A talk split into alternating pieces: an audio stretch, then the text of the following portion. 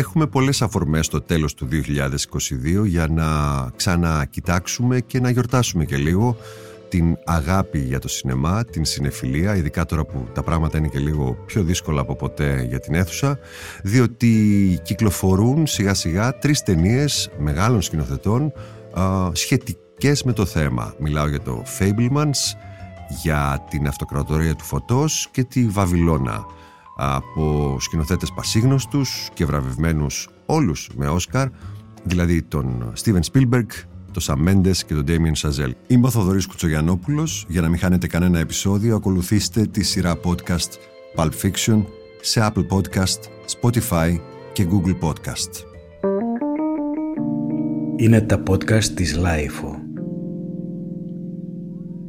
Με έναν πολύ αγαπητό συνάδελφο είμαστε εδώ για να κάνουμε και εμείς την μικρή μας αναδρομή, ελπίζουμε όχι με μελοδραματική νοσταλγία, αλλά και με μια ε, έτσι δόση κριτικής ε, άποψης πάνω στο θέμα του σινεμά στο σινεμά. Ο Λουκάς Κατσίκας λοιπόν είναι μαζί μου. Γεια σου Λουκά. Γεια σου Θοδωρή, με ευχαριστώ πολύ για την πρόσκληση. Να σε καλά, τον ξέρετε ποιος είναι. Είναι ο άνθρωπος από τις νύχτες πρεμιέρες και το περιοδικό σινεμά και συνάδελφος πέρσι στο What's Next, συνοδοιπόρος ένας συνεφίλ που δεν είναι τυχαίο που είναι εδώ, ένας άνθρωπος που το μόνο πρόβλημα καμιά φορά που έχουμε στην κουβέντα είναι ότι οι αναφορές του στο παρελθόν είναι τόσες πολλές που, που αναρωτιέμαι πόσο του αρέσει πια το σύγχρονο σινεμά γιατί του αρέσει τόσο πολύ το παλιότερο. Μου αρέσει και το σύγχρονο σινεμά και έχει ενδιαφέρον που νομίζω την αφορμή για τη σημερινή συζήτηση την έχει δώσει με ταινία που ξέρω ότι την αγαπάς πολύ που είναι η ταινία του Στίβεν Spielberg. Οπότε χαίρομαι που είμαι εδώ πέρα για να συμβάλλω σε μια συζήτηση που να κάνει μια ταινία που τόσο πολύ αγαπάς. Την α, αγαπώ πολύ, ναι. Την είδαμε μαζί πάνω στη Θεσσαλονίκη, στην ε, πρεμιέρα την ελληνική. Και ομολογώ ότι πέρα από τους Σπιλμπεργκισμούς που έχει, που είναι δηλαδή αυτές οι ιδιομορφίες του σινεμά του Spielberg, βρήκα ότι ο τρόπος που προσπαθεί να ελέγξει και να συγκινηθεί και ο ίδιος από την παρέμβαση στο παρελθόν του, δηλαδή από την ιστορία των γονιών του, τη σχέση την πολυκύμαντη που, έχουν, που είχαν και το διαζύγιο μέσω ενός καταλήτη, ενός οικογενειακού φίλου, του θιού ας το πούμε έτσι, που υποδίδεται ο Σεθ Ρόγκαν, είναι εξαιρετικά συναρπαστική δεδομένων των μικρών κυβικών της ταινίας, δεν είναι blockbuster ταινία του Spielberg, παρότι έχει τα χαρακτηριστικά του μικρού έπους, των ανατροπών, των ειδών, και βέβαια της συνεφιλία, γιατί όλο αυτό συνδέεται άρρηκτα με την αγάπη του για το σινεμά. Από πού ξεκίνησε αυτός ο έρωτας, ποια ήταν η πρώτη ταινία, ήταν το The Greatest Show on Earth του Cecil B. DeMille, η πρώτη ταινία που είδε έκθαμβος, που τον σόκαρε σχεδόν, που δεν έπρεπε να έχει δει, όπως οι περισσότεροι από εμάς που είδαμε ένα κατάλληλο έργο τουλάχιστον στα 10, 12, 13. Αυτό τότε 5-6 χρονών τη σύγκρουση την αναπαρέστησε σπίτι με τα τρενάκια και με την πρώτη κάμερα και κάπως έτσι γεννήθηκε το υποκατάστατο της έκφρασης μέσω της κάμερας όλων αυτών που δεν μπορούσε να πει, να εκμυστηρευτεί την οργή του, τα συναισθήματά του και τη θέση του μέσα στην κοινωνία, ώσπου να γίνει ο Σπίλμπερ που ξέρουμε. Movies are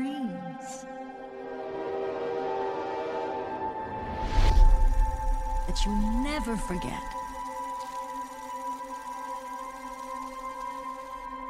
Sammy?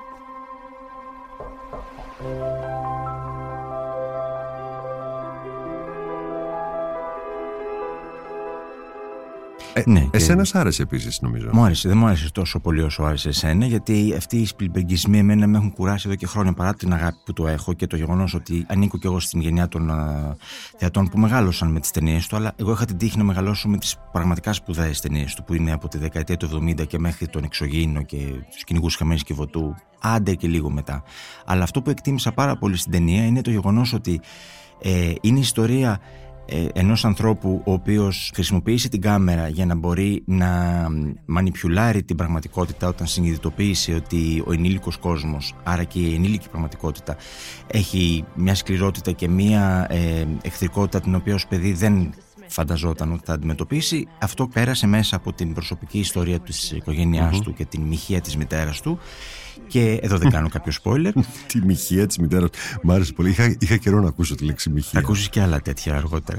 Και που είναι στην ουσία η, η κάμερα γίνεται ένα, ένα εργαλείο χειραγώγησης της αλήθειας, το οποίο όμως ταυτόχρονα του δίνει κάποια στιγμή να καταλάβει ότι μπορείς στην αλήθεια να πάσα στιγμή να τη μετασχηματίσεις και να την ε, διαμορφώσεις όπως επιθυμείς, αλλά δεν μπορείς ποτέ να την επιστρέψεις στην πρώτερη ιδανική της θέση. Άρα είναι μια, ένα μάθημα γλυκόπικρο που παίρνει ο Spielberg και το οποίο το εφαρμόζει στους Fablemans. Αυτό εκτίμησα. Family art. It'll tear you in two.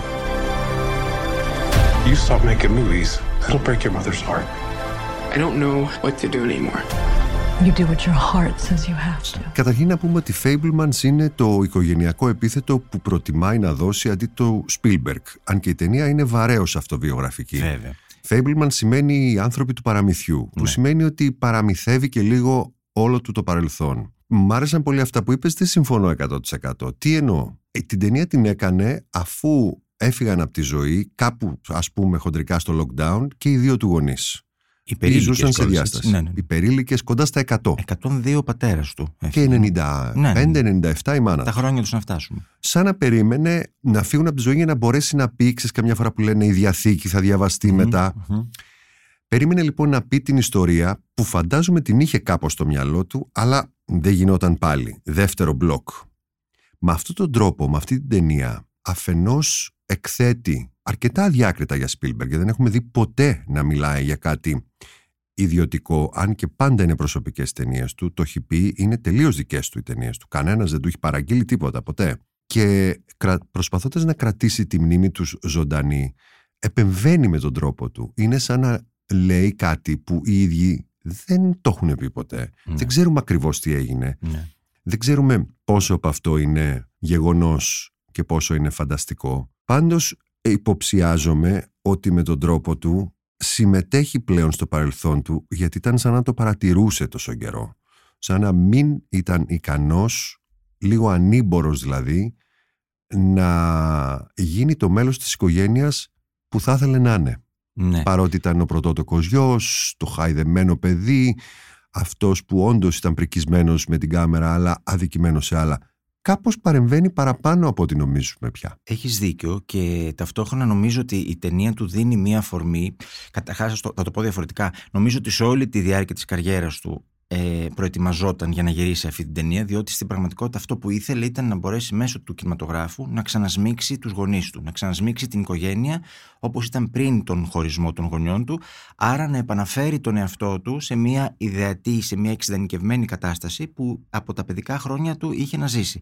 Αυτό είναι το ένα σκέλος. Το άλλο σκέλος είναι ότι, όπως πάρα πολύ καλά ξέρουμε, σε όλη τη διάρκεια της καριέρας του και σε τις περισσότερες και ενδεχομένως καλύτερες ταινίες του, ο Σπίλμπεργκ δεν μπορούσε να κρύψει αυτό τον, το παράπονο, αυτό τον, τον κρυφό λιγμό που είχε για την απουσία του πατέρα του. Τον πατέρα του λοιπόν τον βλέπουμε, τον αντιλαμβανόμαστε σε κάποιες ταινίες, είτε απόντα, όπως είναι ο πατέρας του, του E.T., τον οποίο δεν βλέπουμε ποτέ, αλλά είναι καταλητική απουσία του γιατί είναι μια οικογένεια που λειτουργεί με τη μητέρα. Πολύ άρα σωστά. Το παιδί συμφιλιώνεται με τον εξωγήινο, γιατί στην ουσία βρίσκει ίσως ένα πατρικό υποκατάστατο, δεν ξέρουμε.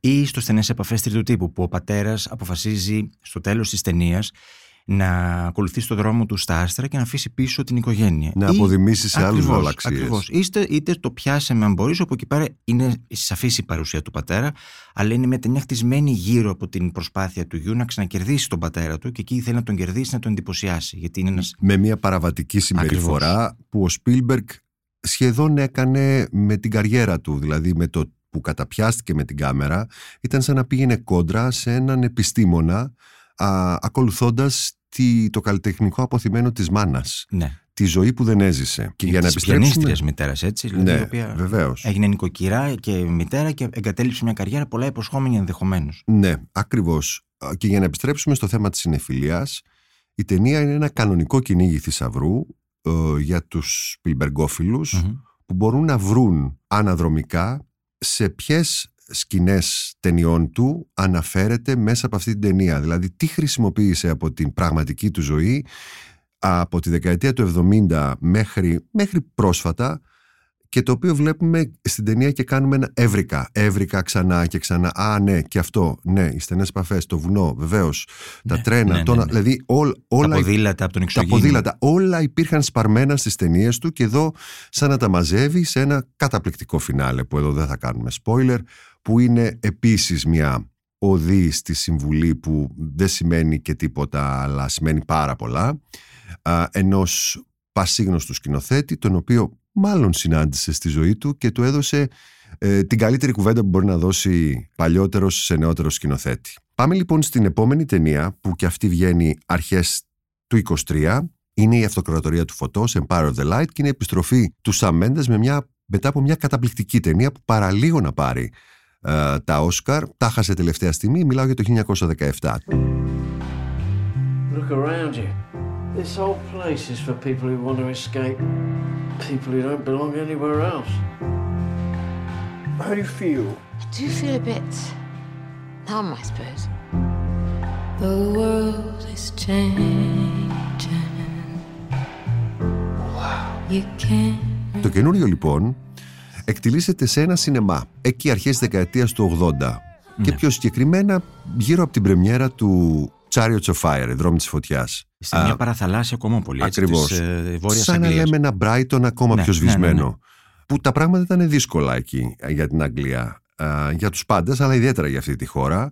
Ε, ήταν τα 80's που με τα απόνερα της punk, οι skinheads, διαδηλώσεις, θατσερισμός, θατσερισμός φτώχεια, κοινωνική αναταραχή και δυσανεξία ναι. στις καινούριες φύλες οι οποίες ήταν εγκατεστημένες.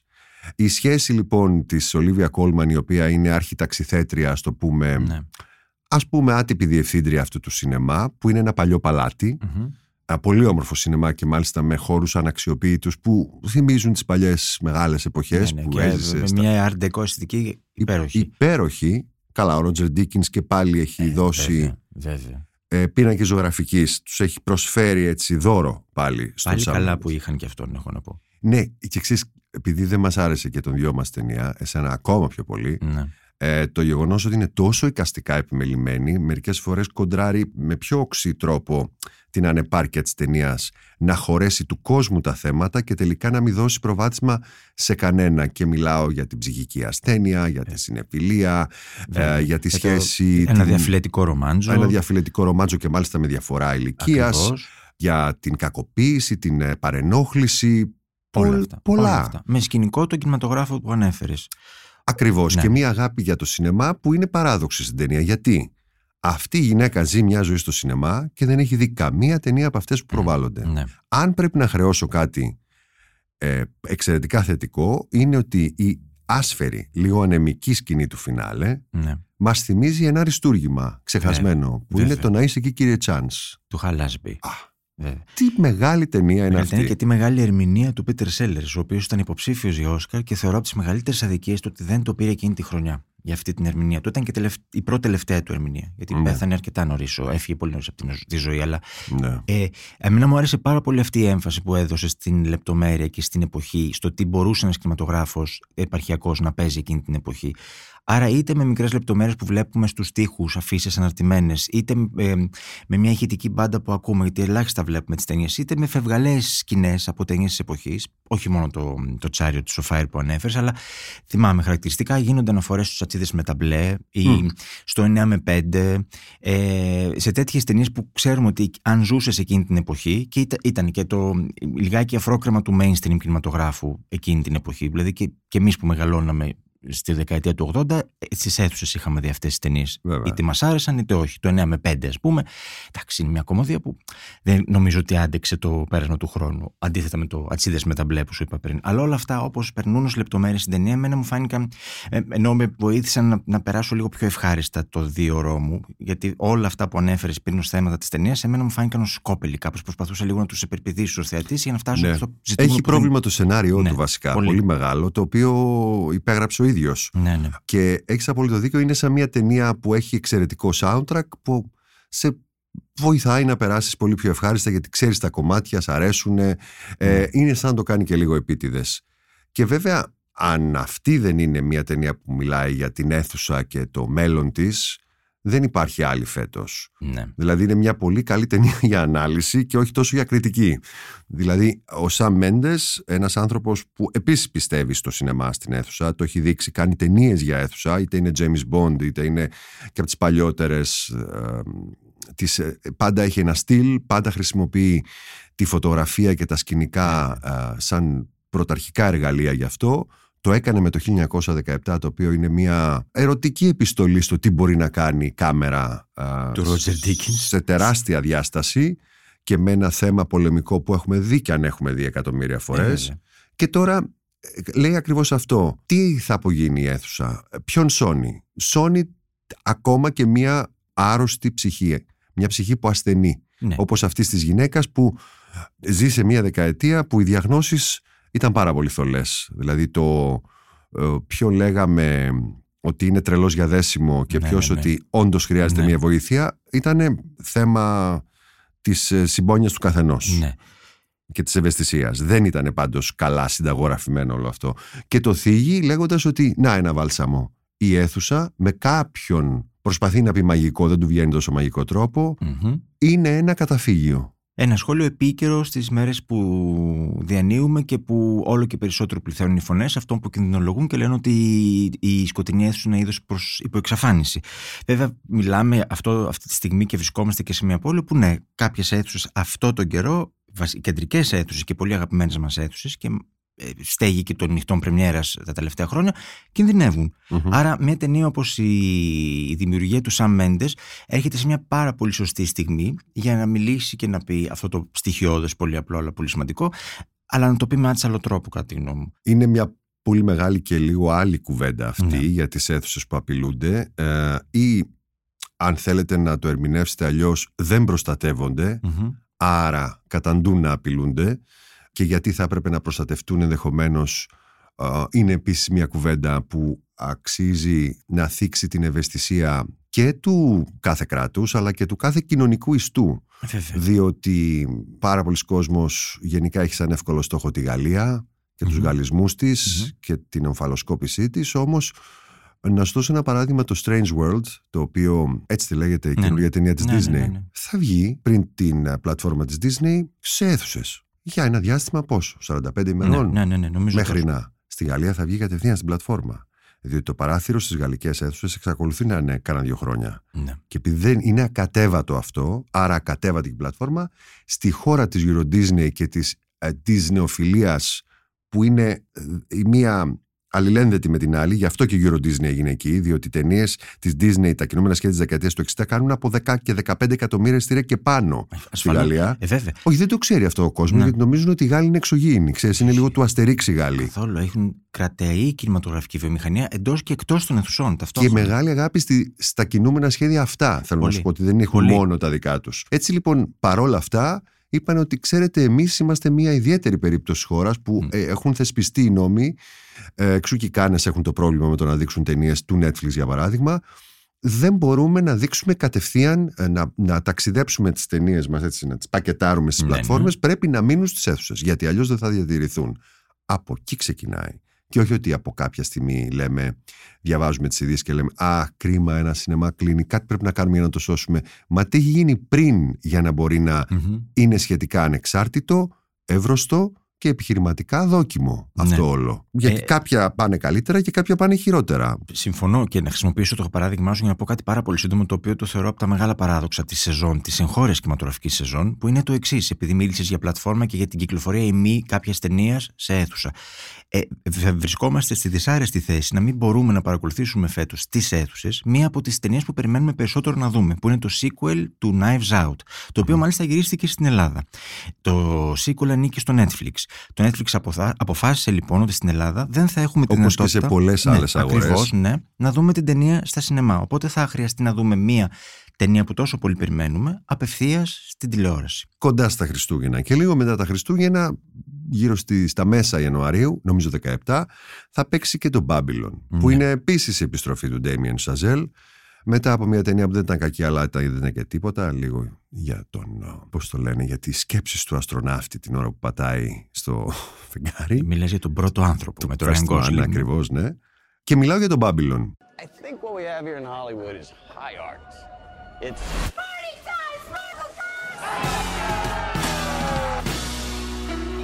If you could go anywhere in the whole world, where would you go? I always want to be part of something bigger. Yes. Let's go! Something that lasts, that means something. Όσοι έχουν δει το τρέιλερ του Babylon, ο, θα έχουν καταλάβει ότι δεν έχουν καταλάβει και πολλά. Ναι. Δεν φαίνεται και τίποτα ε, Ναι. ιδιαίτερο να συμβαίνει εκεί παρά μια α, αχαλήνωτη, παρακμιακή, οργιαστική κατάσταση της πραγματικά χρυσής και τρελής εποχής του Hollywood, Ναι. δηλαδή της δεκαετίας του 20, με χαρακτήρες οι οποίοι βρίσκονται σε ένα παραλήρημα και που είναι ανάμεσα στο κάνω λίγο πλάκα και κάνω λίγο τη μούρθη. Τι έχει στο μυαλό του Ντέμιεν Σαζέλ θα πρέπει να το δούμε για να το πιστέψουμε. Οι αντιδράσεις πάντως έχουν πάρα πολύ πλάκα. Πολύ και εγώ. Είναι από το ότι θάψτε την ταινία α, πριν βγει, δεν, είναι ό,τι χειρότερο έχουμε δει, μέχρι το ότι δεν ξανάγινε, ε, φευρίσκει και πάλι την ουσία του σινεμά, το σινεμά για το σινεμά, μπράβο στο Σαζέλ κλπ. Τώρα συμφωνούν ότι είναι ένα εξαιρετικά πλούσιο εικαστικά, ξέρεις, σε σκηνικά Ναι, και ναι. κοστούμια πράγμα. Και υπάρχει και μερίδα, μερίδα κριτικών που τον είδαν την ταινία ήδη στο Λο Άντζελε και στη Νέα Υόρκη, γιατί μόνο μεχ- εκεί μέχρι στιγμής έχει προβληθεί η ταινία σε δημοσιογραφικές προβολές, οι οποίοι λένε ότι δεν έχετε αρκετά ναρκωτικά να σας προετοιμάσουν για, την, για αυτό που θα δείτε στην οθόνη, το οποίο είναι από ξέφρενο μέχρι εντελώς παρανοϊκό. Είναι αυτό, λίγο πολύ αυτό που είπες και εσύ πριν. Με λίγα λόγια, τι ακριβώς θα συμβεί. Ο Έρικ Φον Στροχάιμ θα συναντήσει και θα παντρευτεί τον Μπαζ Λούρμαν με έναν τρόπο που ο Ντέμιαν Σαζέλ που είναι κινηματογραφιστής α, της μεγάλης οθόνης, δηλαδή θέλει να γεμίζει από τη μία άκρη μέχρι την άλλη με δράση Ναι. τις ταινίες του, θα έχει ένα συμπέρασμα, γιατί διάβαζα και ότι το φινάλε είναι λίγο περίεργο. Ότι Ναι. δεν καταλήγει, δηλαδή πες πως κάτι πάει να πει, ε, τα κουκουλώνει όλα στο... Τέλος πάντων, τώρα εικάζουμε, γιατί ναι, ναι, ναι. έχει βγάλει και ένα τρέιλερ δύο λεπτών που είναι πολύ, πολύ, πολύ αλλοπρόσαλο γι' αυτό ναι. και πολύ παραπλανητικό χωρίς να σημαίνει ότι μας έχει οδηγήσει και κάπου. Ναι. Σαν να μην μας οδηγεί πουθενά. Ίσως είναι και σκόπιμο αυτό. Στο μυαλό το δικό μου μοιάζει περισσότερο με το πώς θα ήταν μια ταινία για, το, Χο- για την συγκεκριμένη εποχή του Hollywood ε, εάν την είχε σκηνοθετήσει ο Σκορσέζε όπως σκηνοθέτησε το λύκο της Wall Street, δηλαδή υπό την επίρρεια Speed ενδεχομένως. Παντρεμένο αυτό μάλλον με το Day of the Locust, γιατί το Day of the Locust είναι ένα βιβλίο εμβληματικό του Nathaniel West, το οποίο μετά ο John Frankenheimer, αν δεν κάνω λάθος, το έκανε αποτυχημένη. Ναι, έκανε μια στα αποτυχημένη. 70s ναι, ναι, λες, ναι ναι. το οποίο έχει όλη αυτή τη βακχική εκπροσώπηση του τι σημαίνει Hollywood, όλο, το, όλο αυτό το μεγαλείο το, της παρακμής αλλά και της ε, φύειας ταυτόχρονα, που καταλήγει σε ένα φινάλε αποκαλυπτικό. Δεν ξέρω τίποτα περισσότερο. Αυτό εικάζω κι εγώ ότι είναι το Babylon. Έχω μεγάλη περιέργεια να το δω. Κι εγώ. Μπορώ να σου πω ότι μεγαλύτερη από όλες τις ταινίες που δεν ε, προϋπαντίζουν, εν πάση περιπτώσει, το, το καινούριο έτος. Εάν του βγει καλό, θα είναι μια ταινία που θα συζητηθεί και σε βραβεία. Αν όχι, δεν έχω κάποιο άλλο σχόλιο. Brad Pitt και Margot Robbie. Τον Brad Pitt θα το ξανασυναντήσουμε στο ταξιδάκι που θα κάνουμε. Παίζουν, ο- ενσαρκώνουν αμαλγάματα ε, ηθοποιών Υπαρκτών, ε, εκείνης της προσώπων, ναι. Εποχής που δεν υπάρχει λόγος να τα αραδιάσουμε. Ακριβώς. Θα τα βρούμε σιγά σιγά βλέποντας την ταινία με πόσα μέργων σε κανένα μήνα από τώρα. Άρα λοιπόν πάμε λίγο, μιας και βρεθήκαμε στην εποχή 100 χρόνια πριν, τότε που το Hollywood ακόμα ήταν ε, πολύ νέο, Μμμ. σε μεγάλη διάθεση, σε τρελή διάθεση να δημιουργήσει, δεν είχε κανένα ανταγωνισμό, αυτό ήταν.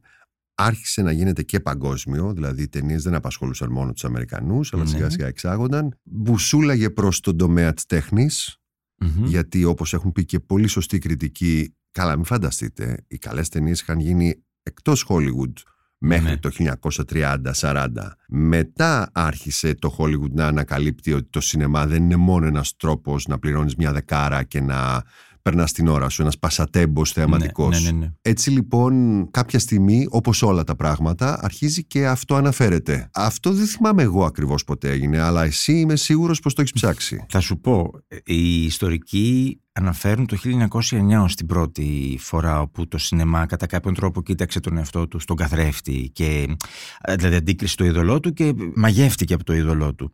Εύλογα. Το 1909 λοιπόν ο D.W. Griffith ε, λίγο πριν κάνει τη μυσαλλοδοξία και τις άλλες ταινίες για τις οποίες έγινε διάσημος ή διαβόητος και αναφέρομαι στη γέννηση ενός έθνους ε, είχε κάνει μία μικρού μήκους ταινία που λεγόταν Those Awful Hats. Αυτα τα μ, λίγο ανυπόφορα καπέλα. Και Ναι. ήταν στην ουσία η η εμπειρία παρακολούθησης μιας ταινίας ε, ταινίας τώρα εκείνη την εποχή ακριβώς δεν ήταν για αναπτυγμένο το, ε, το μέσο αλλά παρακολουθούσαν στην οθόνη ένα φιλμάκι κάποιοι τύποι φορώντας διαφόρων λογιών και ε, μεγεθών και ύψους καπέλων και βλέπαμε πως οι, οι πίσω από αυτούς οι καθήμενοι ενοχλούνταν από τα καπέλα τους τα οποία δεν τους επέτρεπαν να παρακολουθήσουν στην οθόνη τι γινόταν και ταυτόχρονα κάποιον τα καπέλα ήταν τόσο ψηλά που ο προτζέκτορας έριχνε την εικόνα πάνω στα καπέλα. Οπότε αυτό το παιχνίδι και, ένα, ε, και μια λεπτομέρεια την οποία πολλά, πολλοί θεατές έκτοτε και μέχρι τώρα συναντούν στην ε, καθημερινότητά τους, δηλαδή ιδίως αν δεν, έχουν, ε, δεν, δεν είναι πρικισμένοι με ένα κάποιο ύψος. Δηλαδή το να συναντούν πάντοτε μπροστά τους έναν ο οποίος είναι λίγο ψηλότερος και πρέπει να μετακινηθεί να σκύψει για να δουν μπροστά. Ήταν κάτι το οποίο ο D.W. Griffith είχε δείξει σε εκείνη την ταινία του 1909. Αυτό είναι το ένα παράδειγμα. Το Αλλά... έκανε για γέλιο λίγο, έτσι. Ναι, για γέλιο. Σαν κομμωδία. Για γέλιο. Και Όπως... καλά έκανε. Ναι, μια χαρά. Όπως και ο Μαξένετ που είχε κάνει. Αυτή είναι θεωρείται, μάλιστα, ε, θεωρείται και η πρώτη slapstick ταινία που έγινε στην ιστορία του κινηματογράφου και στην οποία συμμετέχει ο Τσάρλι Τσάπλιν σε δεύτερο ρόλο. Ε, το, τον τίτλο της ταινίας προσπαθώ να θυμηθώ. Δεν, δεν πειράζει, θα τον, θα τον θυμηθώ. Είναι κάτι με το όνομα Τίλι, που είναι η ιστορία ενός ε, ζευγαριού ζευγαριού που πηγαίνει στον κινηματογράφο και παρακολουθεί μια ταινία και αυτό που βλέπει στην οθόνη, το οποίο είναι ένα μελόδραμα, το, ζευγ... το ζευγάρι έχει διαπράξει μια παρανομία, το φέρνει ηθικά αντιμέτωπο με τον εαυτό του και το πείθει ότι βγαίνοντας στον κινηματογράφο πρέπει να μετανοήσετε και να επανορθώσετε, γιατί έχουν κλέψει κάποια χρήματα. Αλλά αν θέλουμε να μιλήσουμε για αυτοαναφορικότητα πολύ κοντά σε αυτό που έλεγες πριν με τον Babylon, αυτή σίγουρα κατά τη γνώμη μου πρέπει να είναι η ταινία του King Vidor, το, το Show People, μια από τις τελευταίες ταινίες του Βοβού, Μάλιστα, εμφανίστηκε στις αίθουσες την ίδια χρονιά με τον τραγουδιστή της Jazz, η πρώτη ταινία η οποία έκανε το, τη μετάβαση από το βοβό στον Μιλούντα κινηματογράφο. Και τι είναι αυτή η ταινία, Είναι η ιστορία της Μάριον Ντέιβις, της τότε ερωμένης του William Randolph Hearst του Μεγιστάνα. Την ιστορία τους την είδαμε λίγο πολύ στο πολύ αγαπητό σου Μάνκ, του David Fincher, η οποία πρωταγωνιστεί ως μία ε, επίδοξη ανζενή που έρχεται από την επαρχία στο Hollywood να κάνει την καριέρα της. Σε αυτή λοιπόν την ταινία, αυτό που έχει τρομερό ενδιαφέρον είναι ότι πέρα από την ιστορία που βλέπουμε με την ιστορία των μηχανισμών του τότε Hollywood που τους βλέπουμε μέσα από την εμπειρία αυτής της επαρχιοτοπούλας που ψάχνει τον τρόπο να γίνει ηθοποιός έχει πάρα πολλά κλεισίματα του ματιού σε ιστορίες και σε ηθοποιούς εκείνης της εποχής οι οποίοι αρκετοί από τους οποίους εμφανίζονται στην ταινία ως ε, ερμηνεύοντας τον εαυτό τους.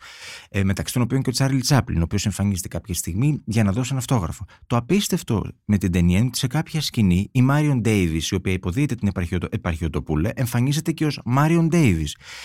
Για να, ως η φτασμένη ήδη ηθοποιός που είναι ένα πολύ μυστήριο κλείσιμο του ματιού ή λίγο κοίταγμα από ένα παραμορφωτικό καθρέφτη. Και αυτή η ταινία με ένα πολύ έξυπνο και για την εποχή τρόπο είναι ε, ένα, μια, μια, μια χαριτωμένη ταραντέλα του πώς ήταν τότε το Hollywood, πώς λειτουργούσε και λίγο ηρωνική και λίγο αυτονοφορική και ε, αυτοπαροδούμενη. Οπότε νομίζω ότι αυτή είναι η πρώτη ταινία, αν θέλουμε να Συμφωνούμε όμως ότι η πρώτη καλή ταινία που μιλάει δεν είναι ακριβώς συνεφίλ, ας το πούμε έτσι.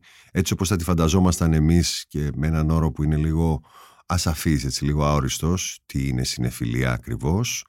Πρέπει να είναι το Sullivan's Travels. Χάρη σε μια υπέροχη σκηνή έτσι που έχει Του αγαπημένου μας Πρέστον ναι. και των δυο μας ναι. και ενός σκηνοθέτη που δεν παραλείπω τουλάχιστον εγώ πάντα να αναφέρω ως τον πρώτο δημιουργό του Hollywood, τον άνθρωπο ο οποίος επέμεινε ε, έναντι ελάχιστης έως καμίας αμοιβής να σκηνοθετήσει το σενάριό του, όταν αυτό ήταν ανήκουστο και ανεπίτρεπτο. Οι σκηνοθέτες ήταν υπάλληλοι.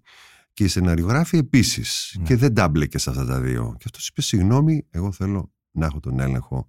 Και το πλήρωσε και πολύ ακριβά, αν και πέρασε μια υπέροχη πενταετία αυτός, ναι, οι άνθρωποι που τον έβλεπαν και εμείς που έχουμε τις ταινίες του πάντα να θυμόμαστε για να ξαναβλέπουμε ευτυχώς εύκολα. Το Sullivan's Travels λοιπόν είναι μια ταινία για έναν άνθρωπο που απογοητεύεται γενικά από τη ζωή του και από την δουλειά του, έναν άνθρωπο της βιομηχανίας ναι, ναι, ναι, και παίρνει τα βουνά και τα λαγκάδια και επαναπροσδιορίζει τα πάντα σε ένα road movie που ενέπνευσε πολλούς και κυρίως τους αδερφούς Κοέν. Ναι, ναι, οι οποίοι αναπαριστούν την ωραιότερη σκηνή της ταινίας του Πρέστον Στάτζε, που είναι η σκηνή που δείχνει πώ ένα ε, ολόκληρο κλιμάκιο κρατούμενων μιας φυλακής έχουν την ευκαιρία να διασκεδάσουν λίγο βλέποντας ένα καρτούν της Disney πρέπει να ήταν, δεν θυμάμαι τι ήταν, και καθώς το παρακολουθούν, ε, ο τρόπος με τον οποίο ανταποκρίνονται σε αυτό που βλέπουν στην οθόνη, άλλοι ξεκαρδίζονται, άλλοι συγκινούνται, είναι ενδεικτικός αυτού που ο ήρωας της ταινίας προσπαθεί να, να, να βρει, δηλαδή τον τρόπο του πώς ο, ο απλός καθημερινός και δυστυχής άνθρωπος βρίσκει ελάχιστη ανακούφιση και παρηγοριά και απόδραση στο σινεμά. Και αυτός είναι ο τρόπος, ε, είναι, είναι μια σκηνή που κλείνει μέσα της τόσα πολλά, όσα πολλά ας πούμε δεν μπόρεσε να κάνει ο Σαμ Μέντες με την αυτοκρατορία του φωτός που λέγαμε πριν.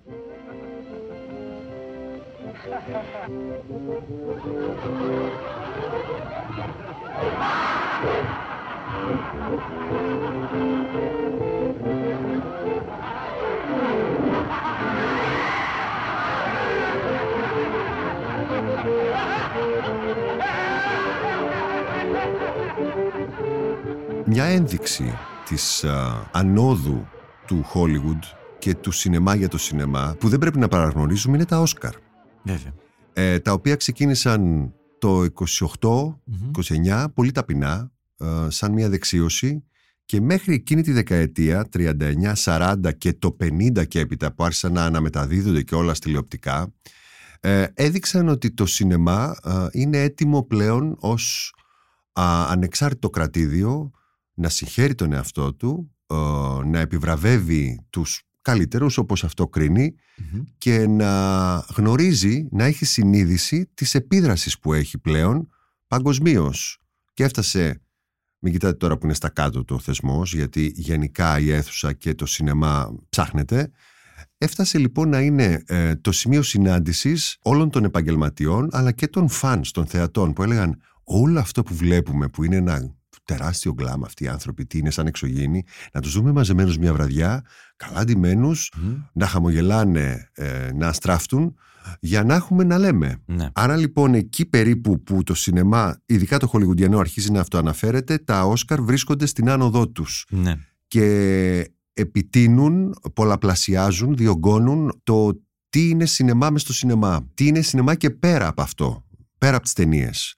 Είναι κάτι που σε κάνει να, ορεινε... να ονειρευτείς κατά τους Ναι. Αμερικανούς, να ταυτιστείς κατά τον υπόλοιπο κόσμο, να δημιουργήσεις είδωλα και να τα ακολουθήσεις κανονικά στη ζωή σου, γιατί αυτό συνέβαινε τότε. Ελλείψη και ανταγωνισμού. Ο άνθρωπος που κατάλαβε τη φαυλότητα και την ε, γλυκερότητα αυτής της κατάστασης όλης είναι ο Billy Wilder που την πίκρα την είχε στο μανίκι του, την είχε στο DNA ναι. του ένας εμιγκρές που διακρίθηκε γι' αυτό το ύφος και στη λεωφόρο της δύσης ανάγκασε έναν παραγωγό που την είδε να πει ότι αυτός ο άνθρωπος πρέπει, του χρειάζονται πίσα και πούπουλα και να οδηγηθεί έξω από την πόλη.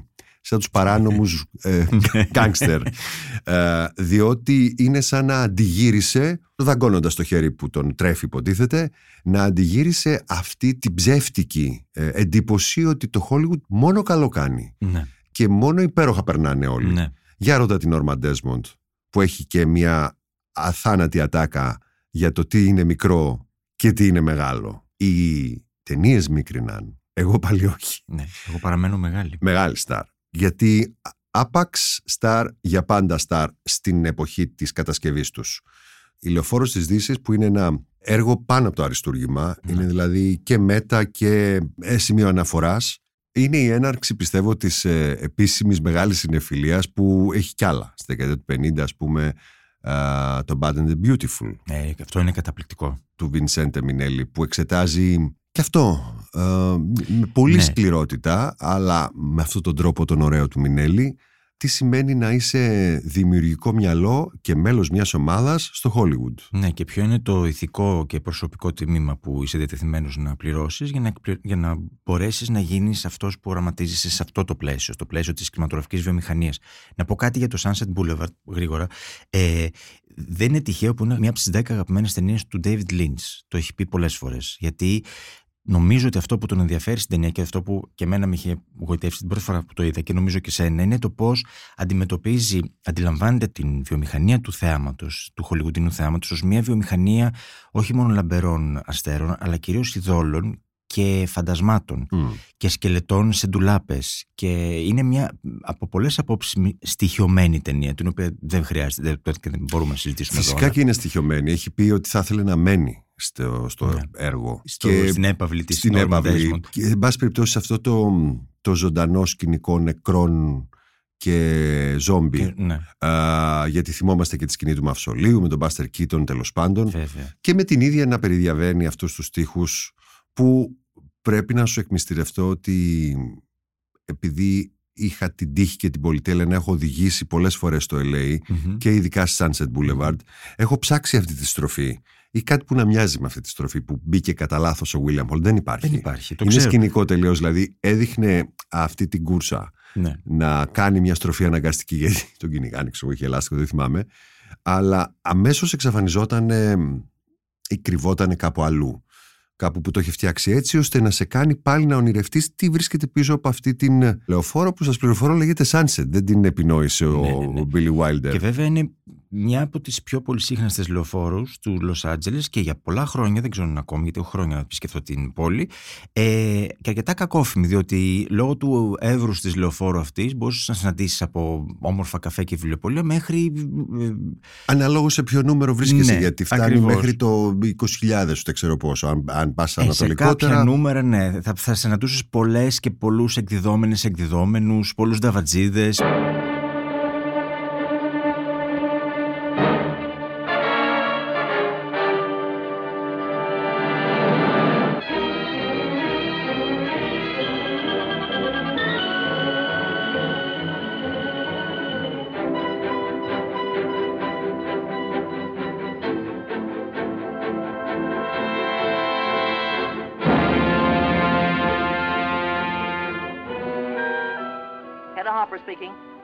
Talking from the bedroom of Norma Desmond. Don't bother with a rewrite, man. Take this direct. Ready? As day breaks over the murder house. Billy Wilder σίγουρα ε, μιλούσε για Προσπέρασε. την δυτική του πλευρά, για Ναι. την πλευρά που όντως πηγαίνει προς το ηλιοβασίλεμα, Ναι, γιατί ναι. και γι' αυτό ήθελε να μιλήσει. Καταρχήν, ο όρος συνεφιλία παραπέμπει σε Γάλλους. Ναι. Συνεφίλ, συνεφιλή κλπ. Και δεν είναι τυχαίο ότι από το κίνημα των κριτικών που οδήγησε στην Nouvelle Vague έχει περάσει μια νέα αγάπη στο σινεμά, τελείως διαφορετική και πιο μοντέρνα, μοντέρνα Ναι. το εννοώ και με τους όρους της τέχνης, ε, έτσι ώστε να ε, επανατοποθετηθεί και το ίδιο το σινεμά μετά από, μετά από αυτούς, μετά τους Γκοντάρ και τους Τριφό και τους Μάλ κλπ. Έτσι λοιπόν ο Γκοντάρ με τη μία που λένε, με το Breathless, το About Souffle, είναι σαν να είπε εγώ ξέρω το σινεμά, όπως και οι φίλοι και συνάδελφοί μου, με τους οποίους θα χωρίσουμε σε λίγο τα τσανάκια μας, Μμμ. φαινότανε. Το αγαπώ πολύ, είναι το αμερικάνικο σινεμά των παλιότερων δεκαετιών και επιλεκτικά κάποιο γαλλικό σινεμά, Ναι. αν δεν ανοίξει σε δεινοσαύρους που καλό είναι να εξαφανιστούν. Ναι. Θα το πάρω ακριβώς όπως είναι, θα βάλω αναγνωρίσιμους χαρακτήρες και θα του αλλάξω τα φώτα. ναι. Αλλά μίλαγε πάντα με όρους συνεφίλ. Πάντα. Και μίλαγε, μίλαγε και μίλαγε δια της κάμερας. Ναι, ναι, ναι. Όπως και οι ομοειδεάτες του. Δηλαδή όλοι οι πιονέροι του γαλλικού νέου κύματος ήταν άνθρωποι που μεγάλωσαν με το κλασικό χολιγουντιανό σινεμά και ουδέποτε το απαρνήθηκαν ίσα ίσα που ανέδειξαν, όταν ήταν ακόμη κριτικοί στα καγιά της σινεμά, ανέδειξαν δημιουργούς οι οποίοι δεν απολάμβαναν φήμης μεγάλης και εκτίμησης στη χώρα τους, ανάμεσα στους οποίους ενδεχομένως να ήταν και ο Βινσέντε Μινέλη που αναφέραμε πριν με τον Bad and the Beautiful, δεν θα έλεγα για τον Billy Wilder γιατί ήταν καταξιωμένος, ή μικρότερου βεληνικού σκηνοθέτες εκείνης της εποχής.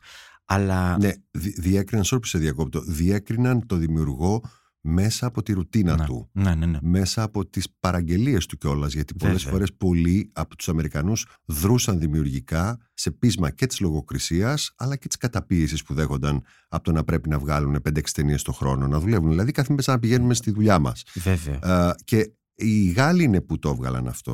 Το Τους έβγαλαν δώσουμε γιατί- λίγο credit. Πολύ credit θα τους δώσουμε, διότι έψαξαν και σε κινηματογραφικά είδη τα οποία δεν ήταν ιδιαίτερα, δεν είχαν ιδιαίτερη αγάπη τότε, από το, εκτός της χώρας τους, ας πούμε. Δηλαδή πρέπει να έψαξαν να είχαν δει πάρα πολλά western στη ζωή τους για να δουν και να εκτιμήσουν τον Άντωνι Μαν και τον ε, Bad Betticher και ε, Bettiker βασικά.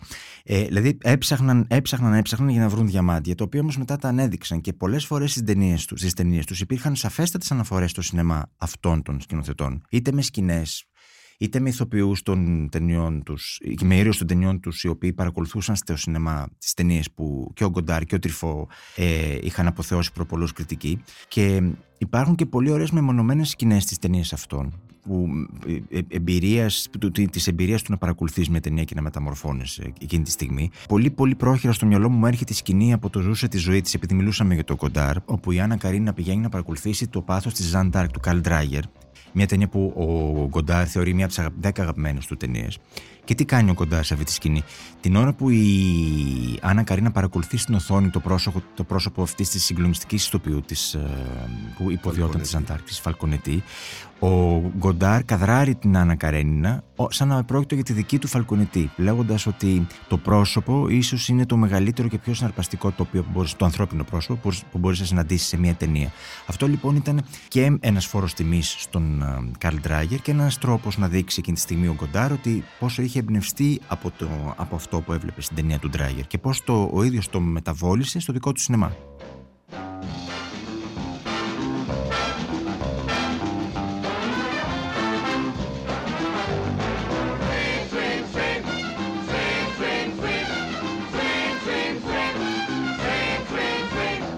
κάνω μια παρένθεση στην εκδρομή για να πω ότι μια από τις πιο κρυφά συνεφίλ ταινίες της χρονιάς είναι το «Ίο» του Σκολιμόφσκι. Τώρα που πεις για ανθρώπινο πρόσωπο που έχει πάρει το γαϊδαρινό πρόσωπο ναι. και πάνω του καθρεφτίζει όλη τη σύγχρονη κοινωνία Ευρώπη όπως θέλεις πάρτο. Ένας είναι ένας σκηνοθέτης με πολύ χωνεμένο σινεμά μέσα του που δεν λέει ούτε για τη μαγεία της αίθουσας, ούτε για τα παιδικά του χρόνια, ούτε για τις ταινίες που αγαπούσε μέσα από αυτό. Παρ' όλα αυτά, εάν θέλετε να δείτε σε μια ταινία που δεν με ξετρέλανε, αλλά την εκτίμησα πάρα πολύ και όσο περνάει ο καιρός την εκτιμάω ακόμα περισσότερο. Θα συμφωνήσω μαζί σου. Ε, Παρ' όλα αυτά, όμως, βλέπεις έναν σκηνοθέτη που ξέρει πολύ καλό σινεμά, που δεν μας έχει χορτάσει με το σινεμά του. Πάρα πολύ περίεργη φιλμογραφία, γεμάτη με hit and misses. Ναι. Α, τα hits όμως είναι πραγματικά ναι, χειρά. απίστευτο και το Depend που μας αρέσει πάρα, πάρα πολύ. Πάρα πολύ. Αλλά βλέπεις το σινεμά σε αυτόν από τον Μπρεσόν μέχρι τους Ευρωπαίους και Αμερικάνους που ξέρει και ε, Ανατολικούς να μια συνεφίλ ταινία για αυτούς που δεν ψάχνουν στις λίστες ναι. 100%. Ναι, η οποία ταινία επειδή ανέφερες στον Μπρεσόν είναι ε, ένα πολύ χαλαρό και άκρο ιδιόρυθμο remake ναι. της καλύτερης ενδεχομένως ταινίας του Μπρεσόν. Τουλάχιστον, αν με ρωτούσε εμένα, το ο Αζάχ Μπαλταζάρ, το Στην τύχη ο Μπαλταζάρ, είναι η αγαπημένη μου ταινία του Μπρεσόν. Αλλά μιλάς για ένα σκηνοθέτη εκείνης της εποχής, ίδιας ε, με την περίοδο που συζητούσαμε πριν με τον Κοντάρ και την Nouvelle Vague, του οποίου σκηνές από ταινίες έχουν εμφανιστεί σε πολλές άλλες ταινίες. Α πούμε τώρα ένα πολύ πολύ ε, πρόχειρο παράδειγμα που μου έρχεται, γιατί μου είχε κάνει πολύ εντύπωση όταν το είχαμε δει μαζί και όλα στη Βενετία, ήταν το, η σκηνή από τον Dream του Μπερτολούτσι που οι τρεις ήρωες της ταινίας παρακολουθούν το. Μανταπάρ. Όχι το Μανταπάρ μόνο, του Γκοντάρ, ναι, αλλά και του Μπρεσόν του Μουσέτ. και ναι. βλέπουμε σε, στη, στη διάρκεια της ταινίας, σαν light motif, να επανέρχεται μια σκηνή από τη Μουσέτ που είναι λίγο πριν το φινάλε. Δεν θα αποκαλύψω για όσους δεν το έχουν δει, γιατί πρόκειται για άλλον από τα αριστουργήματα του Μπρεσόν, όπου κατρακυλά η, η Μουσέτ σε ένα μικρό, ε, σε μικρό λοφίσκο γης πριν καταλήξει σε ένα ποτάμι. Αυτό. Αλλά ε, ας προχωρήσουμε γιατί νομίζω ότι... Γιατί δεν θα τελειώσουμε ποτέ, ποτέ γι' αυτό. Ε, καλά, κάνουμε, κάνουμε μια βόλτα έτσι. Δεν είναι ναι. ότι κάνουμε ιστορική ναι. αναδρομή. Ναι. Βιτρίνες κοιτάζουμε, ωραίες. Βιτρίνες κοιτάζουμε, από τις ωραίες, από αυτές που αγαπάμε. Δεν υποβάλλουμε την, ε, το διδακτορικό μας. Και ένας από τους σκοπούς μας είναι πάντα να, να θυμόμαστε τις αναφορές μας. Δηλαδή να... Ναι να μην ξεχνάμε γιατί αγαπάμε το σινεμά, εν πάση ναι, περιπτώσει. Ναι. Και μερικές ταινίες που είναι καρφωμένες στο μυαλό μας, μας βοηθάνε να ανακαλύψουμε και άλλες. Και να θυμηθούμε και σκηνές που, ρε παιδί μου, καλό κάνουν. Δηλαδή, δεν περνάμε και πάρα πολύ καλά γενικώς. Ε, και το σινεμά δεν είναι μόνο μια κατάσταση ότι α, να σώσουμε αυτό, μην τολμήσετε και δεν δείτε την ταινία στη μεγάλη αίθουσα ή είναι κα, κακή μικρή οθόνη. Όχι, τίποτα από όλα αυτά απλώς και πάλι ε, είναι μία μάχη ανάμεσα στο μέτριο, σε ένα κικαιώνα μέτριο σκουπιδιών και σε κάποια καλά πράγματα. Και όταν δεν τα βρίσκεις τώρα, πας και τα ψάχνεις στο παρελθόν για να σε βοηθήσουν. Βέβαια. Και άλλωστε, επειδή μιλούσαμε νωρίτερα για το Spielberg, είναι καλό να θυμόμαστε ότι η γενιά του Spielberg, στην οποία ανήκει ο Κόπολα, ο Σκορσέζε, ο Ντεπάλμα κλπ. κλπ. Είναι η γενιά που μεγάλωσε με την τηλεόραση αναγκαστικά και με το σινέμα βέβαια, αλλά πολλές από τις ταινίες ε, με τις οποίες γαλουχήθηκε είναι ταινίες που έβλεπες στην τηλεόραση είτε όταν οι γονείς κοιμόντουσαν κρυφά, είτε σε κάτι προβολές απογευματινές, απογευματινές ενώ προβολές στην τηλεόραση. Γιατί η τηλεόραση η αμερικανική της δεκαετίας του 50 και του 60 και του 40 στην οποία μεγάλων δεν είναι η ίδια με την τηλεόραση των δεκαετίας του 80 που μεγαλώναμε εμείς. Αναρωτιέμαι, επειδή δεν θυμάμαι τι έχουν πει σε συνεντεύξεις και δεν θυμάμαι να έχουν δώσει τουλάχιστον παλιότερα κάποια απάντηση που να ε, βγάζει νόημα η αδελφή Κοέν. Δηλαδή, τι τους ανέθρεψε ε, τηλεοπτικά ή κινηματογραφικά, γιατί ζουν και σε ένα δικό τους κόσμο και είναι σκηνοθέτες που έχουν κάνει δύο σημαντικές συνεφίλ ταινίες. Ε, τον Μπάρτον Φίνκ, που είναι και χρυσός φίνικας και μια, ένα σπουδαίο παράδοξο για το Hollywood. Παράδοξο εννοώ ότι υποψιαζόσουν μόνο αν ήσουν καλός άνθρωπος ότι το αγαπούσαν το Hollywood. Ναι. Και το Hail Caesar, το οποίο εμένα μου άρεσε πάρα πολύ και το διασκέδασα και πάρα πολύ, που πιστοποίησε ότι το αγαπάνε πολύ περισσότερο από τους περισσότερους. Τέτοια αγάπη δεν έχουν δείξει σε καμία ταινία τους. Ναι. Αλλά γνήσια αγάπη. Εννοώ για τις εικόνες που... Και φαντάζομαι ότι αυτό το σινεμά είναι αυτό που τους μεγάλωσε. Φυσικά και έχουν μέσα τα λιντσαρίσματά τους για Ναι. εκείνους που δεν αξίζουν, για τους κάλπιδες και Ναι, ναι, τους ναι. κακούς. Αλλά είναι μια ταινία τέτοιας τεχνικής στο Hail Caesar, ε, κατάρτισης και γνώσης για το πώς γυρίζονταν οι παλιές ταινίες που τα χάνει. Εγώ έμεινα έκθαμβος. Ότι κανένας Ναι. δεν έχει κάνει τέτοια αναπαράσταση του παλιού Hollywood όσο αυτή εκεί. Μόνο το παλιό Hollywood. Αν θυμάσαι στο Singing in the Rain, που ήταν μια ταινία που η οποία ε, προσπαθούσε λίγο να αφηγηθεί μια πρόσφατη για, τη, για εκείνη η ιστορία, που ήταν η ιστορία του πώς το, Hol- το σινεμά έκανε τη μετάβαση από το βοβό στον ομιλούντα. Αλλά τέτοια πληθώρα και τέτοιο το, τόσο πλουμιστό σινεμά, να το πω έτσι λίγο περίεργο, όπως ήταν το Singing in the Rain, είναι κάτι που επιχείρησαν να κάνουν στο Hail Caesar ή Cohen. Εμένα δεν είναι, είναι θεωρώ μια από τις πιο δύναμε ταινίες τους, αλλά έχει μέσα κομμάτια ε, επιμέρους που και εγώ τα βρίσκω απολαυστικά. Και ανάμεσα σε αυτά, βέβαια, το Ray Fiennes, να το πω και να το κλείσω εδώ πέρα. Ο οποίο είναι φοβερό στο Hail Caesar. Would that it were so simple. Would that it were. Would that it were so simple. Rueful, rueful, rueful. Hmm? Would that it were so Would that it simple. were so simple. Wo- Rueful, wo- simple. Would that it were. Soulful, simple. Would that it were Or so soulful. simple. You could say soulful, rueful, soulful. Would that it were so simple. Would that it. Would that it were so Why, why, why, are you- simple. why are you doing this? Would that it were so simple. Would that Just keep still. Και όχι μόνο. Μ' άρεσε πάρα πολύ και ο Channing Tatum και γέλασα πολύ. Και ε, ε, ίσως ένας από τους λόγους που την έκανα και τεχνικά τόσο τέλεια είναι για να μπορέσουν αυτά που την υπονομεύουν α, να μην φαίνονται παράτερα, να μην φαίνονται τρόλ. Ναι, Δεν ναι, σου ναι, λέει ναι. μέσα σε αυτή την τελειότητα που ήταν το Hollywood, εγώ θα το προσπαθήσω να το κάνω ε, εξίσου τέλειο για να σου δείξω δύο-τρεις χαρακτήρες Ναι. Που να μην έχεις καταλάβει ότι έχουν μπει στο πετσί σου λίγο και Ναι, σου ναι, ναι. ρουφάνε το αίμα. ε, Γιατί φυσικά και είναι ταινία των Coen, έτσι δεν είναι Ναι. Hollywoodiανή. Το Singing in the Rain είναι μια μεγάλη ιστορία, ε, μια ταινία που δεν βραβεύτηκε στην εποχή της, γιατί είχαν Ε, λίμωνο. προηγηθεί πολλές βραβεύσεις και ειδικά την προηγούμενη χρονιά στα Όσκαρ με τον ένα Αμερικάνο στο Παρίσι. Ναι. Α, αλλά αυτή η συνεργασία Ντόνεν Κέλλη κρύβει μια ύπουλη επίθεση Μμμ. α, στα στενά μυαλά Μμμ. Τα οποία δεν επέτρεπαν σε αυτούς που πραγματικά αγαπούσαν την ίδια την τέχνη του σινεμά να κάνουν τη δουλειά τους. Όλα αυτά μέσα στη μύτη τους, έτσι. Κάτω από τη μύτη Βέβαια. τους, έτσι. Στην MGM έγινε Βέβαια, αυτό. βέβαια. Ε, και βέβαια, τώρα, αφή- επειδή αναφερθήκαμε στο τραγουδώντας στη βροχή και στα musical, ε, και το τραγουδώντα στη βροχή είναι και ένα από τα μεγαλύτερα και σ- σημαντικότερα musical που έχουν γίνει ποτέ, αυτό που μου είχε κάνει εντύπωση πολύ στους Κοέν και μία από τις αναφορές τους στι κινηματογραφικές που δεν ποτέ φανταζόμουν ότι τα, τα δύο αδέρφια θα μοιράζονταν ήταν η αγάπη τους για το σινεμά και για τις καταπληκτικές χορογραφίες του Busby Berkeley. Επειδή και στο Hail Caesar το βλέπουμε αυτό σε μία ε, φαντασμαγορική σκηνή, νομίζω με τον Τζάνινγκ Tatum, που υπάρχει χορός εκεί με τους Ακριβώς. ναύτες. Βέβαια. Ε, υπάρχει και αυτή η φοβερή σκηνή στο μεγάλο Λεμπόφσκι, που ο Λεμπόφσκι ε, ναι.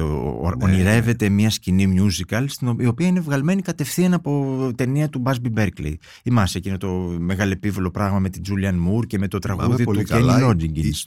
Η ονειρική σκηνή, ας το πούμε έτσι. Που είναι,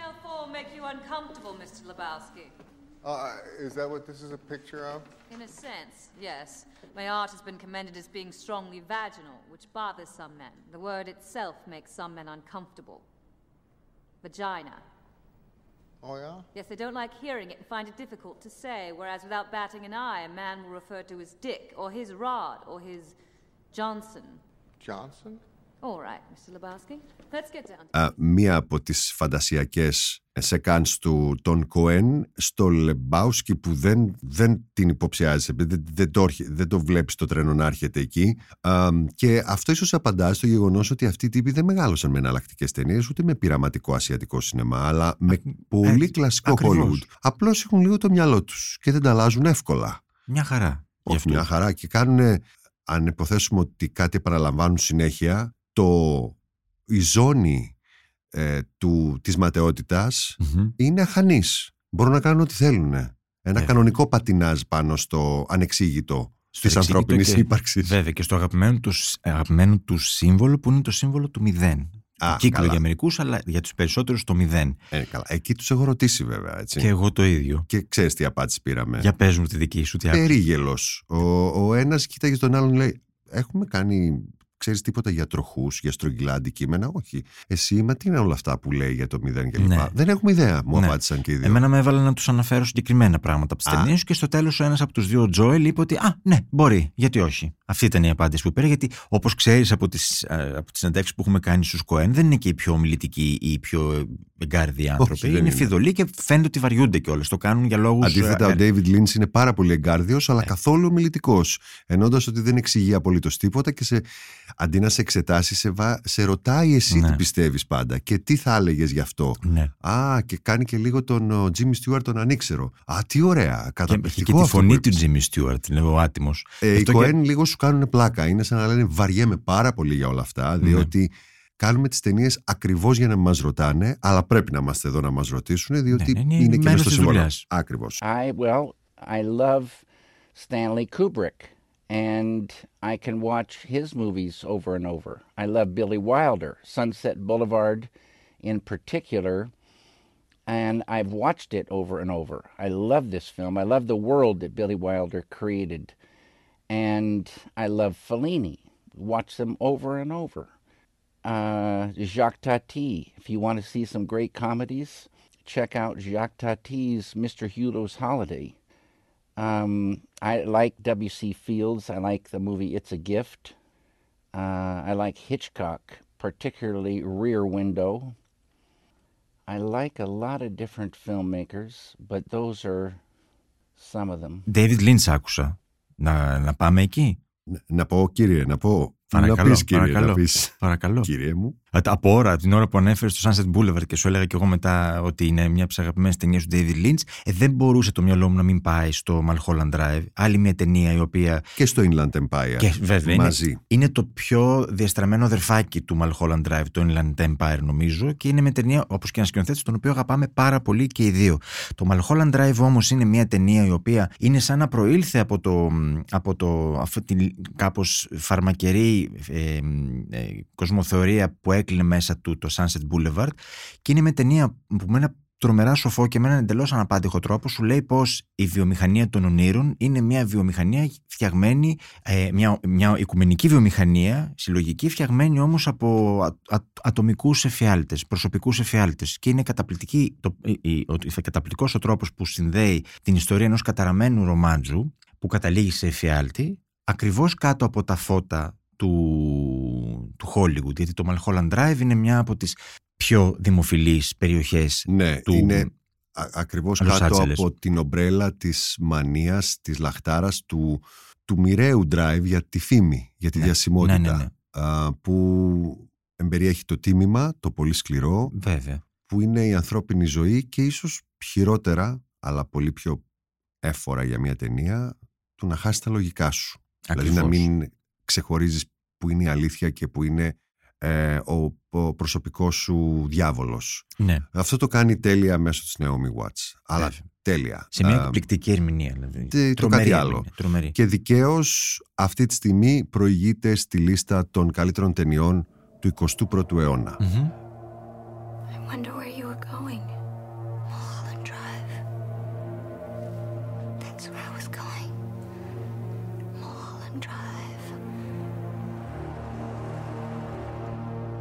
dream about this place.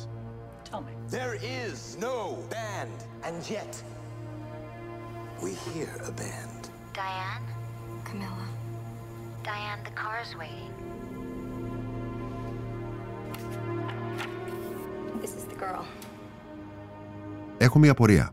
Να σε ακούσω. Τα συνεφίλ έργα, οι συνεφίλ ταινίε αφορούν μόνο κάτι τύπους σαν και εμάς. Δηλαδή που ασχολούνται με το σινεμά, γράφουν για το σινεμά, μπορεί και να ζουν για το σινεμά. Ε, Γιατί πολλές φορές δεν πάνε και τόσο καλά εμπορικά. Ε, Και μ, άμα ρωτήσουμε και κανέναν απ' έξω, θα μας πει «Ε, ήταν και λίγο ξέρεις, ένα πυκνό, σαν εσωτερικό ανέκδοτο, ένα κλείσιμο στο κλείσιμο στο κλείσιμο του ματιού. Ε, γι' αυτό και σίγουρα από το, σο- πάντα μας γοητεύει όταν μια ταινία παίζει με τη συνεφιλία, παίζει με την αυτοαναφορικότητα. Ναι. Είναι γιατί είναι σαν να μας κολακεύει και να μας προσκαλεί να μπούμε κι εμείς σε ένα παιχνίδι, σαν ε, το Matrix που επέτρεψε στους ε, gamers, σε πάση περιπτώσει, να πούνε «Α, ωραία, το σινεμά είναι ίσως και για μας». Ναι. Αλλά μ, αναρωτιέμαι αν αφορά και τόσο τους άλλους. Τι λες; Θα σου απαντήσω λέγοντας καταρχάς ότι όλες αυτές οι ταινίες είναι σπουδαίες όχι λόγω των αναφορών τους. Είναι ταινίες που είναι σπουδαίε γιατί βρίσκονται υπεράνω των αναφορών και των, του κλεισίματο του ματιού που επιχειρούν. Αλλά η, η σαφέστατη απάντηση που θα σου δώσω είναι ένα ονοματεπώνυμο. Quentin Tarantino. When I wrote Reservoir Dogs, on the title page of the script, not the title, the second page inside of the title page, I dedicated dedicated. I, I said uh, the following uh, following inspirations, and uh, and I named um, and I named a bunch of people.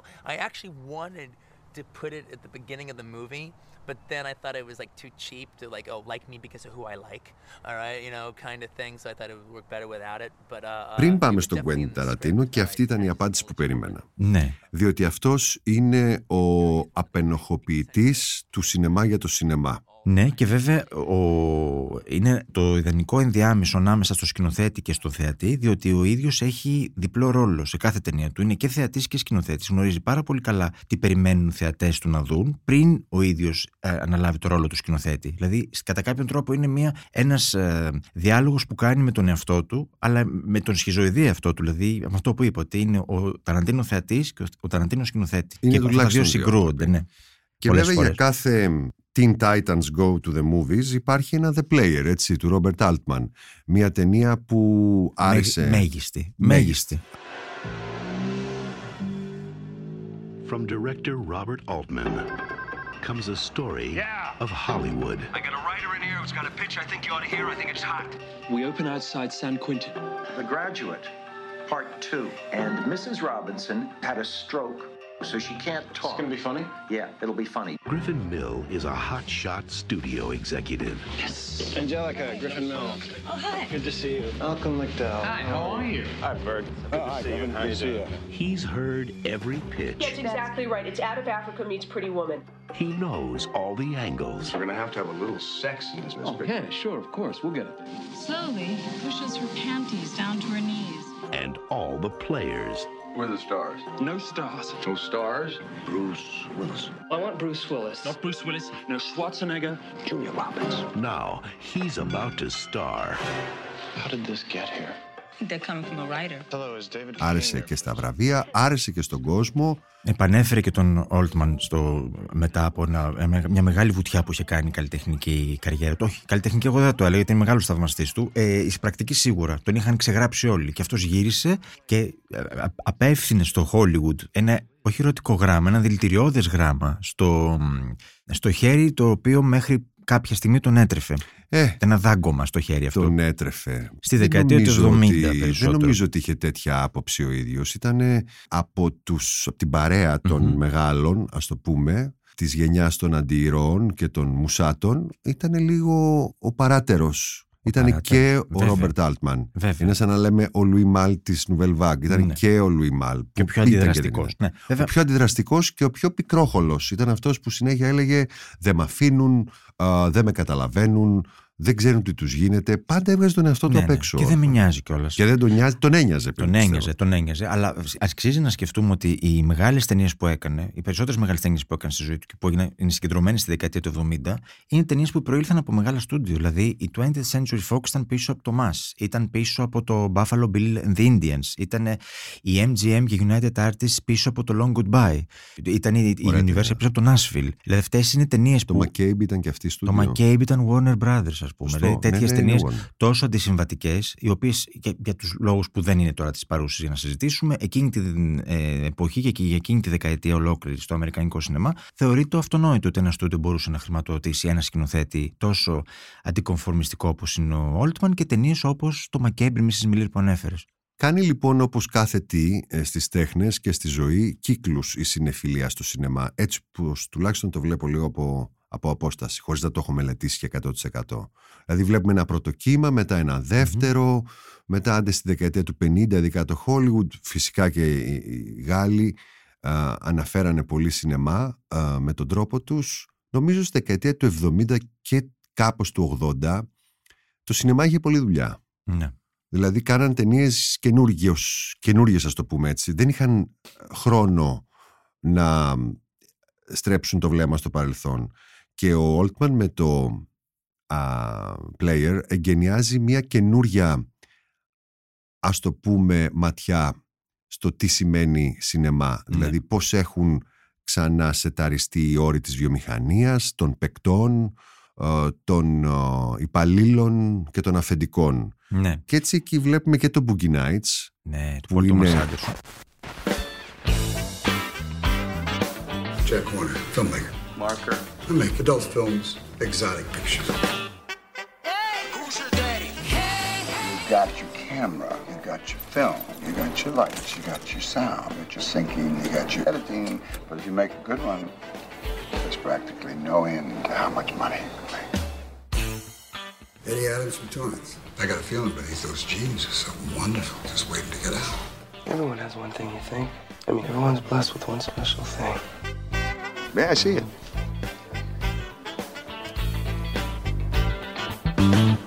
Επίση, ενός σκηνοθέτη μεγαλωμένου με πολύ σινεμά, αλλά όχι απαραίτητος στη μεγάλη οθόνη, γιατί είναι ένας από τους σκηνοθέτες που το έχει πει. Εγώ μεγάλωσα με το βίντεο, όπως και ο Ταραντίνο. Που θα αναφ... Το Bowfinger, το οποίο είναι μια παραγνωρισμένη. Και πολύ απολαυστική πρέπει να πω. Ταινία, Γιατί, επειδή παίζει ο Eddie Murphy που σου τον οποίο αρέσει. αγαπώ. Ε, όχι, αλλά ο Eddie Murphy, αν θυμάσαι, παίζει και στο Dolomite is my name. Άλλη μια ταινία για τους μηχανισμούς του πώς να γυρίσεις μια Πρόσφατη, ταινία. Ναι, ναι, προπέρσινη. ναι. Αλλά όχι απαραίτητος στο πώς να γυρίσεις μια καλή ταινία. Γιατί α- αναφέρεται σε ε, υπαρκτή ταινία και σκηνοθέτη, μια από τις χειρότερες ταινίες που έχουν γυριστεί ποτέ. Το Dolomite. Ένα black exploitation ανουσιούργημα. Το οποίο όμως ο, ο Eddie Murphy, το, το οποίο ανή- στο, που ήταν θαυμαστής μυστηριωτός της ταινίας, ήταν και δική του ιδέα να κάνει αυτή την ταινία που είναι φόρος τιμής σε μια από τις χειρότερες ταινίες που έγιναν ποτέ. Και που είναι και πάρα πολύ αστείο το Dolomite της My Name, πιστεύω θα συμφωνήσεις.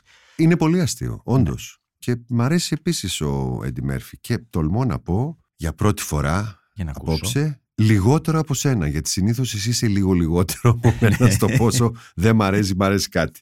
Τον αγαπώ πολύ. Αλλά Και ο Tim Burton είναι στα 90s. Ναι. Για να μην ξεστρατήσουμε. Βέβαια. Δηλαδή υπάρχει το Ed Wood που επίσης αναφέρεται. ίσως όπως η καλύτερη ταινία του για μένα. Και τον Dolomite αναφέρεται σε ένα σινεμά που δεν είναι απαραίτητα καλό. Έτσι και το Ed Wood αναφέρεται στον επωνομαζόμενο διαβόητο χειρότερο σκηνοθέτη του κόσμου. Κάτι το οποίο ενδιέφερε πολύ πολύ πολύ ζεστά τον ε, Tim Burton που είχε το Bad Taste σημαία. Tim Burton, director of Batman, Beetlejuice, and Edward Scissorhands, now takes you to a completely different world. The true story of a Hollywood legend, Ed Wood. And action! He made movies like no one else. You want to keep moving. You've got to get through that door. Ah, that was perfect. Perfect. Do you know anything about film production? Well, I like to think so. He had an eye for talent. I met Bella Lugosi. Well, I thought he was dead. This is the most uncomfortable coffin I've ever been in. No, he's very much alive. you flying saucer? He had a passion for storytelling. Get me transvestites. I need transvestites. You're flashy. They want that. Okay. But they want professionalism. So Nick Nelly without losing naivete.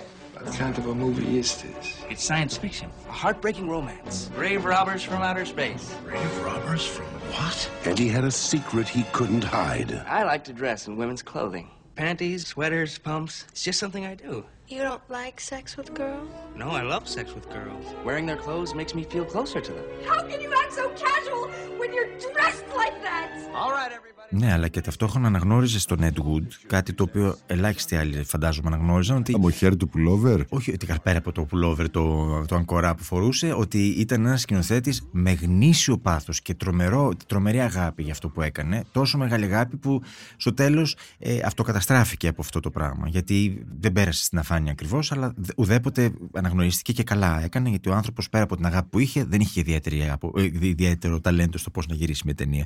Γι' αυτό και πολλές ταινίες του εξακολουθούμε να τις βλέπουμε και να ξεκαρδιζόμαστε ακόμα στα γέλια, όπως το Plan 9 from Outer Space ή το Glenn or Glenda, στο οποίο Glenn or Glenda. συμπροταγωνιστεί το pullover αγκορά. Ποιον θεωρείς μεγαλύτερο, αν πρέπει να τον απαντήσεις, Ed Wood. ναι, με το πιστόλι στο κρόταφο, εν ζωή Αμερικανό σκηνοθέτη, τον Spielberg ή τον Σκορσέζε. Αν ε, με Πρέπει. βάζει να επιλέξω ανάμεσα στου δύο, θα σου πω το Μάρτιν Σκορσέζε. Ωραία. Ο Σκορσέζε λοιπόν η μεγάλη του συνεφίλ ταινία, παρότι είναι ο πιο συνεφίλ σκηνοθέτης από όλους και ο ιστορικά πιο ε, ευρυμαθής και Και θεματοφύλακας Και του σινεμά. θεματοφύλακας έτσι, του και- παγκόσμιου σινεμά με αυτά που έχει κάνει. με ένα δέλτα κεφαλαίο δάσκαλος, δηλαδή δάσκαλος που λέει: Παιδιά, μην, μην ξεχάσουμε αυτό, να, να κρα- συντηρήσουμε κάτι, να τιμήσουμε μια παράδοση. Βέβαια, με ιδιαίτερη αγάπη στο Ιταλικό σινεμά, έτσι, την καταγωγή του. Βέβαια.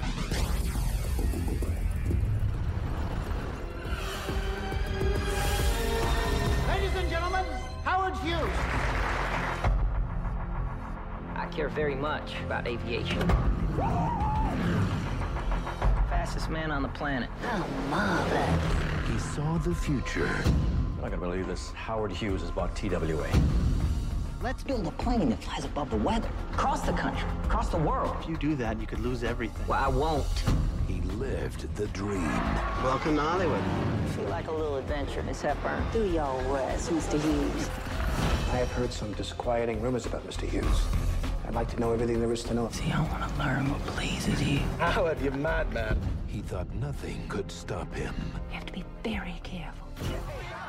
Το Aviator είναι η ταινία που δείχνει την αγάπη του για ένα λοξό χαρακτήρα Ναι. που είναι ο Howard Hughes για το τι σημαίνει love story σε μια ταινία του Σκορσέζε. Δεν είναι πάντα εύκολο. Όχι. Ποτέ δεν είναι εύκολο. Και όχι πάντοτε. Αλλά είναι παρόν τουλάχιστον γιατί Ναι. στον ε, Spielberg ήταν συνήθως απόν. Απόν, βέβαια. Ε, ντρεπότανε κάπως. Ήταν πολύ συντηρητικό. Ζούσαν οι γονείς του ακόμη γι' αυτό. Δεν Μα. είχε απογαλακτιστεί. Για να δούμε την επόμενη ταινία του ποια θα είναι. Πάντως έχεις. τώρα που αναφέρθηκες σε αυτούς, μου έβαλες αυτό το δίλημα που είναι το δίλημα μεταξύ Σπίλμπεργκ και Σκορσέζε. Μία φορά είχα την ε, τύχη στη ζωή μου να συναντήσω τον Μάρτιν Σκορσέζε και είχε πει κάτι καταπληκτικό.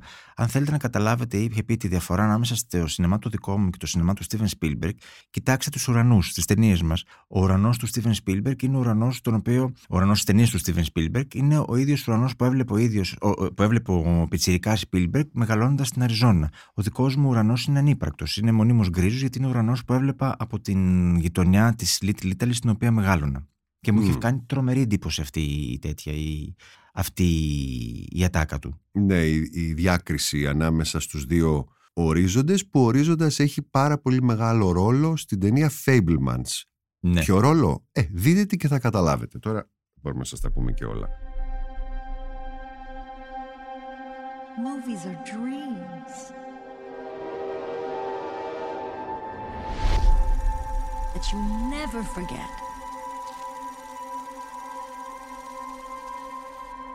Sammy?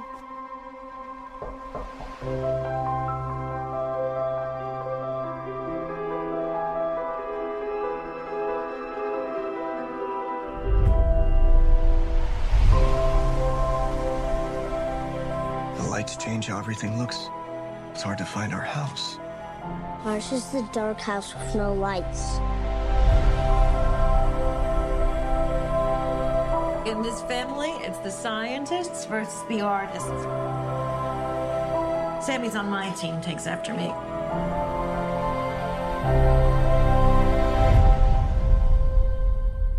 Όχι. Αλλά μήπως πρέπει.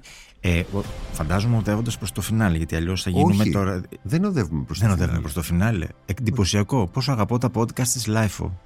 Ευχαριστούμε. ναι, Να είσαι καλά. αλλά θα πρέπει νομίζω, εκτός και αν το έχεις, είναι ένα από τα, ένα από τα κρυμμένα χαρτιά σου που θα το ρίξεις τώρα στο τραπέζι, να κάνουμε μια μικρή αναφορά στο, στην αγάπη που έχει ο Woody Allen για το σινεμά, ας πούμε, και πώς την έχει εκφράσει σε ταινίες όπως το Πορφυρόδο του Καΐρου φυσικά. Το Ζέλικ που είναι μια ταινία για το πώς να γυρίσεις μια βοβή ταινία ε, ναι, τη 1982 και σε μια άλλη ταινία που εγώ αγαπώ πάρα πολύ του Woody Allen που είναι το «Η Χάνα και οι αδερφές της» όπου υπάρχει μια εκπληκτική σκηνή αυτή, εκεί πέρα που θέλω πολύ γρήγορα να περιγράψω που μας δείχνει πως ο χαρακτήρας τον οποίο επιδιώταν ο Woody Allen, που είναι ένας χαρακτήρας με μεγάλο υπαρξιακό πρόβλημα, που έχει φτάσει σε ένα τέλμα της ζωής του και σκέφτεται ακόμη και την αυτοκτονία για να, να, να δώσει μια λύση σε όλα αυτά που βασανίζουν το μυαλό του.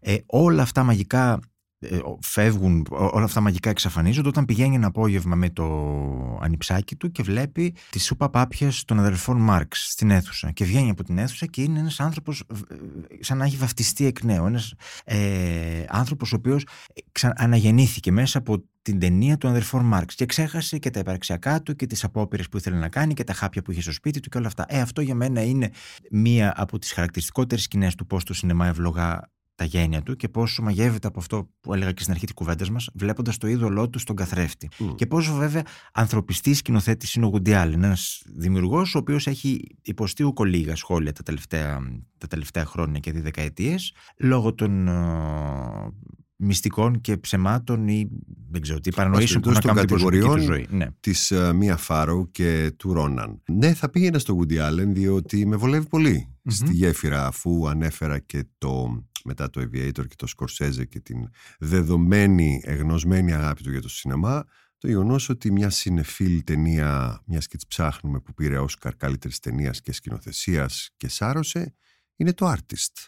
Ναι. Που αναφέρεται στο παλιό Hollywood, εκπροσωπεί τις ταινίες που δεν είχαν πάρει το Όσκαρ όταν θα έπρεπε, ανάμεσα σε αυτές και το τραγουδώντας στη βροχή. Το A Star is Born, Ναι, πάνω ναι, στο ναι. οποίο βαρέως βασίζεται. Και είναι μια ασπρόμονη ταινία που έσκησε ακριβώς γιατί ήξερε πάρα πολύ καλά, όχι ακριβώς το πάθος, γιατί ο Χαζαναβίσου δεν είναι παθιασμένος σκηνοθέτης, αλλά είναι Καθόλου. πολύ καλά ε, διαβασμένος και υπολογίζει πολύ σωστά σε κάθε του ταινία τι ε, υλικό θα βάλει και πώς.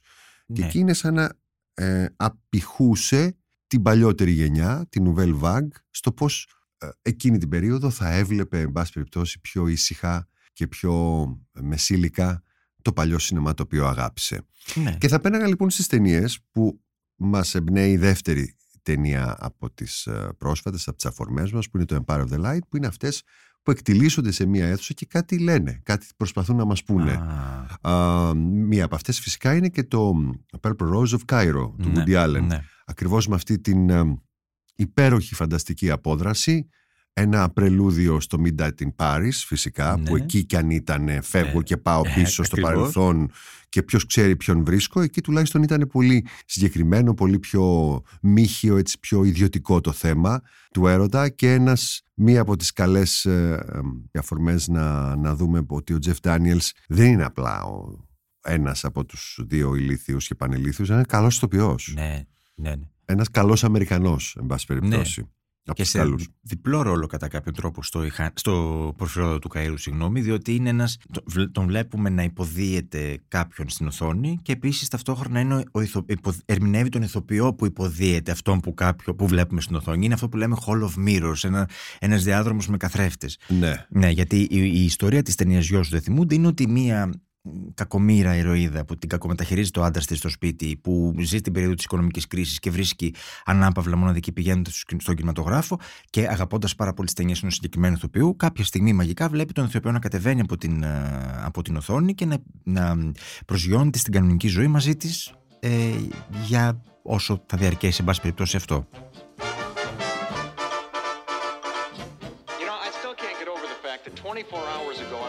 Egyptian tomb. I didn't know any of you wonderful people.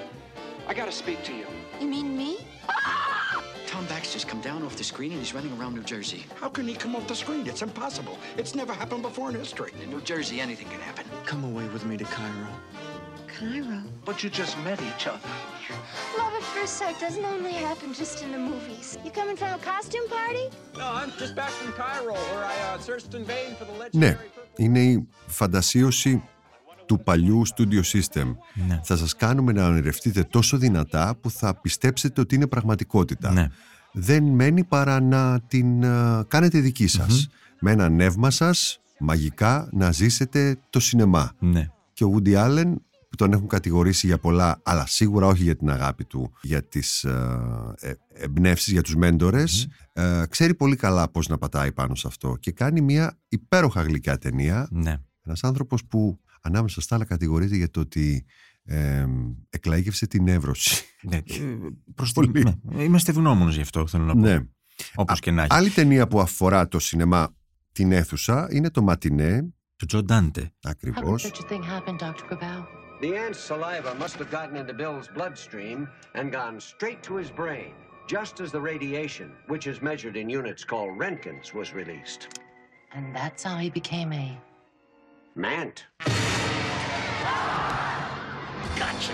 For the kids of Key West, Florida, there was nothing scarier than a monster matinee. Lawrence Wolsey, the master of movie horror, exterminates you with Να λοιπόν ένας σκηνοθέτης ο οποίος ανήκει στην κατηγορία, των, στη γενιά των σκηνοθετών που μεγάλωσαν με την τηλεόραση και όλη του τη ζωή αυτό που έκανε ήταν να, να κυνηγά τα φαντάσματα των παιδικών του χρόνων. Γιατί ο Τζο Ντάντε είναι ένας σκηνοθέτης ο οποίος αφοσιώθηκε στο είδος του φανταστικού, στο σινεμά των. Ε, ε, της επιστημονικής φαντασίας, των τεράτων, των Ακριβώς υπέροχων αυτό πλασμάτων. λέει και η Ναι. ταινία, Και το ναι. Matinee είναι το δικό του Fabelmans. Είναι στην ουσία η, η ιστορία των παιδικών του χρόνων μέσα από την περίπτωση, μέσα από την ε, εμπειρία που είχε βλέποντας στι λαϊκές απογευματινές κινηματογραφικές εκείνης της εποχής που ήταν πολύ δημοφιλής. Γιατί πήγαινε και η γενιά του είχε συνηθίσει να πηγαίνει σε καθημερινή βάση στον κινηματογράφο για να βλέπει τις λεγόμενες επεισοδιακές ταινίες. Αυτές που τελείωναν πάντοτε με ένα cliffhanger και συνεχίζονταν. Δεν ήταν αυτοτελείς, ήταν συνέχιση. Ήταν, ήταν οι λεγόμενες κινηματογραφικές σειρές, όπως ήταν ο Buck Rogers, ο Flash Gordon κλπ. Mm.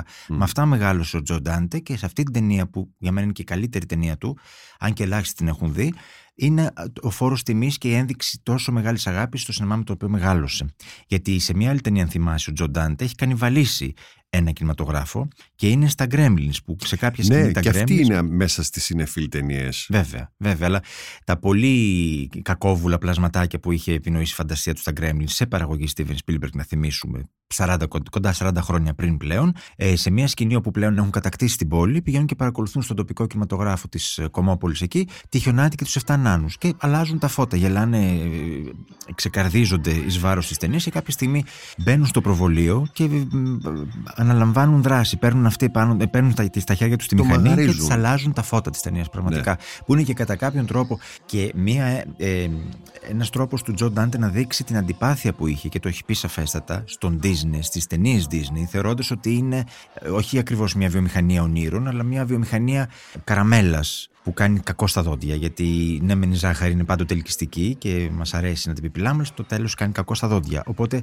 με, τα, με αυτά τα πλασματάκια του τα τερατώδη που είχε επινοήσει το στα Gremlins, στην ουσία κανιβάλιζε τον ίδιο τον Disney.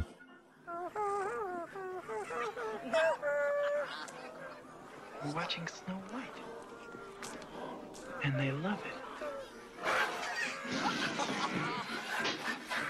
Του το δίνουμε το παράσημο της ευσυνειδησίας και της αξιοπρέπειας διότι τουλάχιστον αυτός αντίθετα από τον Tim Burton που τα έβαλε αγρίως με την Disney mm-hmm. δεν έχει κάνει ταινίες για αυτήν την εταιρεία ο Tim Burton έκανε πολλά, πάρα πολλά ας πούμε σαν τις καραμέλες ναι. του, που λέει ο Ντάντε για να καταλήξει το συμπέρασμα ότι ε, ήταν φρικτή η εμπειρία του και τώρα συνεχίζει με μια άλλη πλατφόρμα. Ναι, ελπίζω okay. με καλύτερα αποτελέσματα γιατί η θητεία του στη Disney παρήγαγε μερικές από τις χειρότερες ταινίες του. Ε, μάλλον το κατάλαβε Λίγο έστω αργά. και αργά. Ναι. Αλλά άλλαξε ρότα.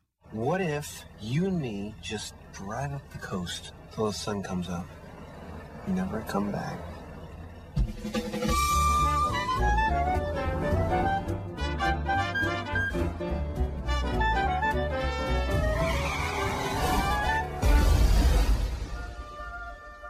What in the hell happened to you, son? Not exactly sure. Once upon a time, a stranger came to town. You have no idea who you are or how you got here? Wait. Only to discover he might not be such a stranger. After all, I don't even know who I am. Το Majestic είναι μια ταινία του Frank Darabont, αυτόν που, αυτού που πάρα πολλοί κόσμος αγαπάει για την τελευταία έξοδο Rita Hayworth, φοβερός τίτλος μόνο στην Ελλάδα, το Shawshank Redemption εννοώ, Ναι, ναι, ναι. Ε, και που έχει κάνει, είναι λίγο στην, ε, στον αστερίσκο του αμερικάνικου σινεμά, δηλαδή είναι, δεν ανήκει κάπου, είναι και ο Frank Darabont, κάνει τα δικά του λίγο. ναι. Και έχει μια τάση λίγο στο μεγαλεπίβολο, έτσι, στο βαρύγδουπο. Και στο πολύ σιροπιαστό, γιατί βγαίνεις με διαβήτη από την ταινία αυτή. Στην οποία πρωταγωνιστεί ο Jim Carrey. να Ακριβώς. θυμίσουμε. Υπάρχει κάτι πολύ γλυκερό σε αυτό ε, και ουσιαστικά μιλάει για έναν ε, φυγάδα του Hollywood, στο το πούμε έτσι, μάλλον ένα φυγάδα γενικώς, έναν κυνηγημένο που βρίσκει καταφύγιο σε μια μικρή πόλη και κάπως μέσω της αμνησίας, Ναι, μέσω αυτής, ναι. αυτού του, του κινηματογραφικού παμπάλαιου τρικ, ανασταίνει το παλιό σινεμά της πόλης που είναι και αυτό ένα παλάτι, το Majestic. Ναι, βέβαια, επειδή αναφέρεσαι στο Majestic, να πω και εγώ ότι μια από τις Τι να αγαπημένες κάνουμε, μου- να μην αναφερθώ. αφού αναφερθείς, είμαστε αυτό. εννοείται. Ε, αναφερθώ και εγώ όμως σε μια από τις αγαπημένες μου ταινίες που είναι το, η τελευταία παράσταση του Πίτερ Μπογκντάνοβιτς και εκτυλίσσεται στην ίδια περίοδο που θίγει το Majestic. Και όλη η ταινία του, που είναι ένα θαυμάσιο και θεσπέσια μελαγχολικό δράμα, το είδα- το οποίο πρόσφατα είδαμε και στις Νύχτες Πρεμιέρας στο αφιέρωμα που κάναμε στα 70s, ε, είναι όλη η ταινία χτισμένη γύρω από ένα απομεινάρι παλαιότερων εποχών κινηματογράφο μιας κομμόπολη του Τέξας, η οποία αργοπεθαίνει και μαζί της και ο κινηματογράφος. Και μια από τις πιο πρακτικέ σκηνές που έχω δει στη ζωή μου είναι η τελευταία παράσταση αυτή καθ' αυτή της ταινίας, όπου οι ελάχιστοι εναπομείναντες νεαροί ε, κάτοικοι της ταινίας πηγαίνουν και παρακολουθούν την τελευταία προβολή που κάνει το σινεμά πριν κλείσει και το οποίο είναι το κόκκινο ποτάμι του Χάουαρτ Χόξ. Δεν θα το ξεχάσω ποτέ αυτό. χωρίς πολύ διάλογο, χωρίς να βαραίνουν καθόλου οι λέξεις, στην καλύτερη του ταινία, ο Τσάι Μιν Γιάνγκ, μιλάει προφητικά αρκετά χρόνια πριν για την α, παρακμή της αίθουσας στο Goodbye Dragon Inn.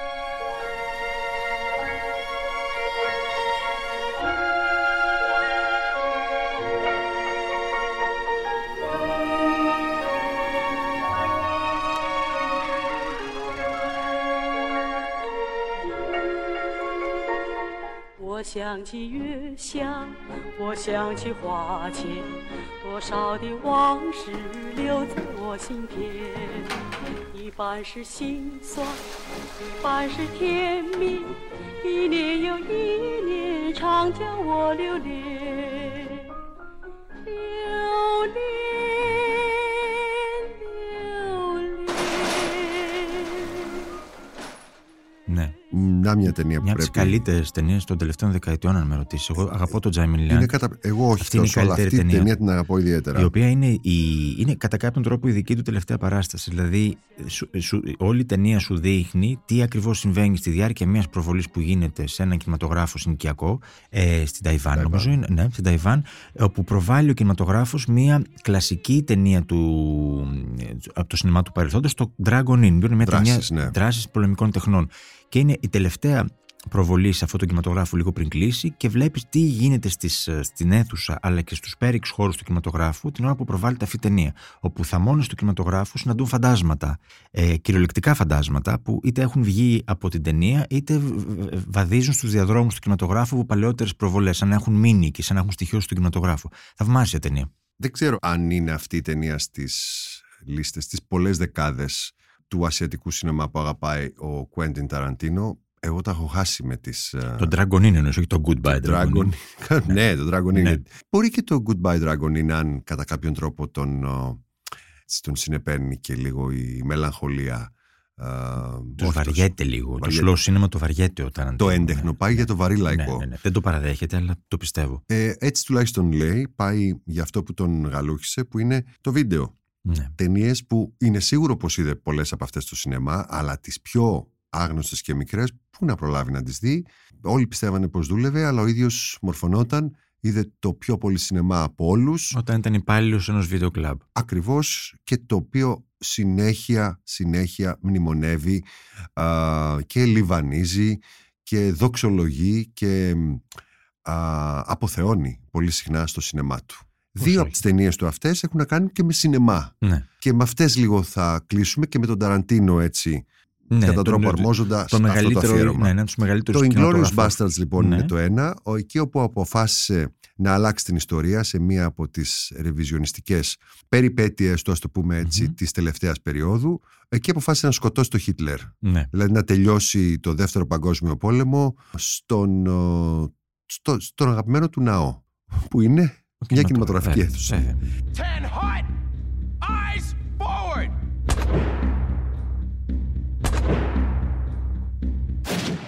My name is Lieutenant Aldo Ray. And I need me eight soldiers. We're gonna be dropped into France dressed as civilians. We're gonna be doing one thing, one thing only. Killing Nazis. Yes, sir! Members of the National Socialist Party conquered Europe through murder, torture, intimidation, and terror. And that's exactly what we're gonna do to them. We will be cruel to the German. And through our cruelty, they will know who we are. They will find the evidence of our cruelty. In the disemboweled, dismembered, and disfigured bodies their brothers we leave behind us. And the German will not be able to help themselves from imagining the cruelty their brothers endured at our hands. And our boot heels the edge of our knives. And the German will be sickened by us. The German will talk about us. And the German will fear us. Nazi ain't got no humanity. They need to be destroyed. Each and every man under my command owes me 100 Nazi scalps. Με αυτή την αξέχαστη σκηνή που είναι το suspense ανάμεσα στο τι θα γίνει με τον γερμανο τι θα γίνει με την προδότρια, αν θα έρθει ο Χίτλερ, δεν θα έρθει. Α, το θυμόμαστε πολύ καλά και που σήκωσε και πάρα πολύ κουβέντα για το πόσο κάνει τελικά πλάκα ο Ταραντίνο ε, με τις ταινίες του ή αν τι εννοεί εν πάση Ναι, περιπτώσει. Γιατί ναι. στην αρχή ε, όταν ήταν αμυγός pop δηλαδή και αυτός μικρός και όλοι οι θεατες του μικροί όλοι γέλαγαν α, με, στα σωστά σημεία. Ναι. Τώρα είναι σαν να σε προσκαλεί να κοιτάς και λίγο αλλιώς. Ναι. Όντως αυτό το διπλό του ρόλο τον έχει αναλάβει για τα καλά και σε προσκαλεί και σένα με το που πας να δεις ταινία του να ξεκινήσει ένα διάλογο ανάμεσα στο φαντασιακό, το σινεμά και στην πραγματικότητα. Ναι. I'm Rick Dalton. It's my pleasure, M- Mr. Schwartz. Call me Marvin. Put it there. That your son? No, it's my stunt double, Cliff Booth. Last night we watched a Rick Dalton double feature. All the shooting. I love that stuff, you know, with the killing. A lot of killing. Anybody order fried sauerkraut?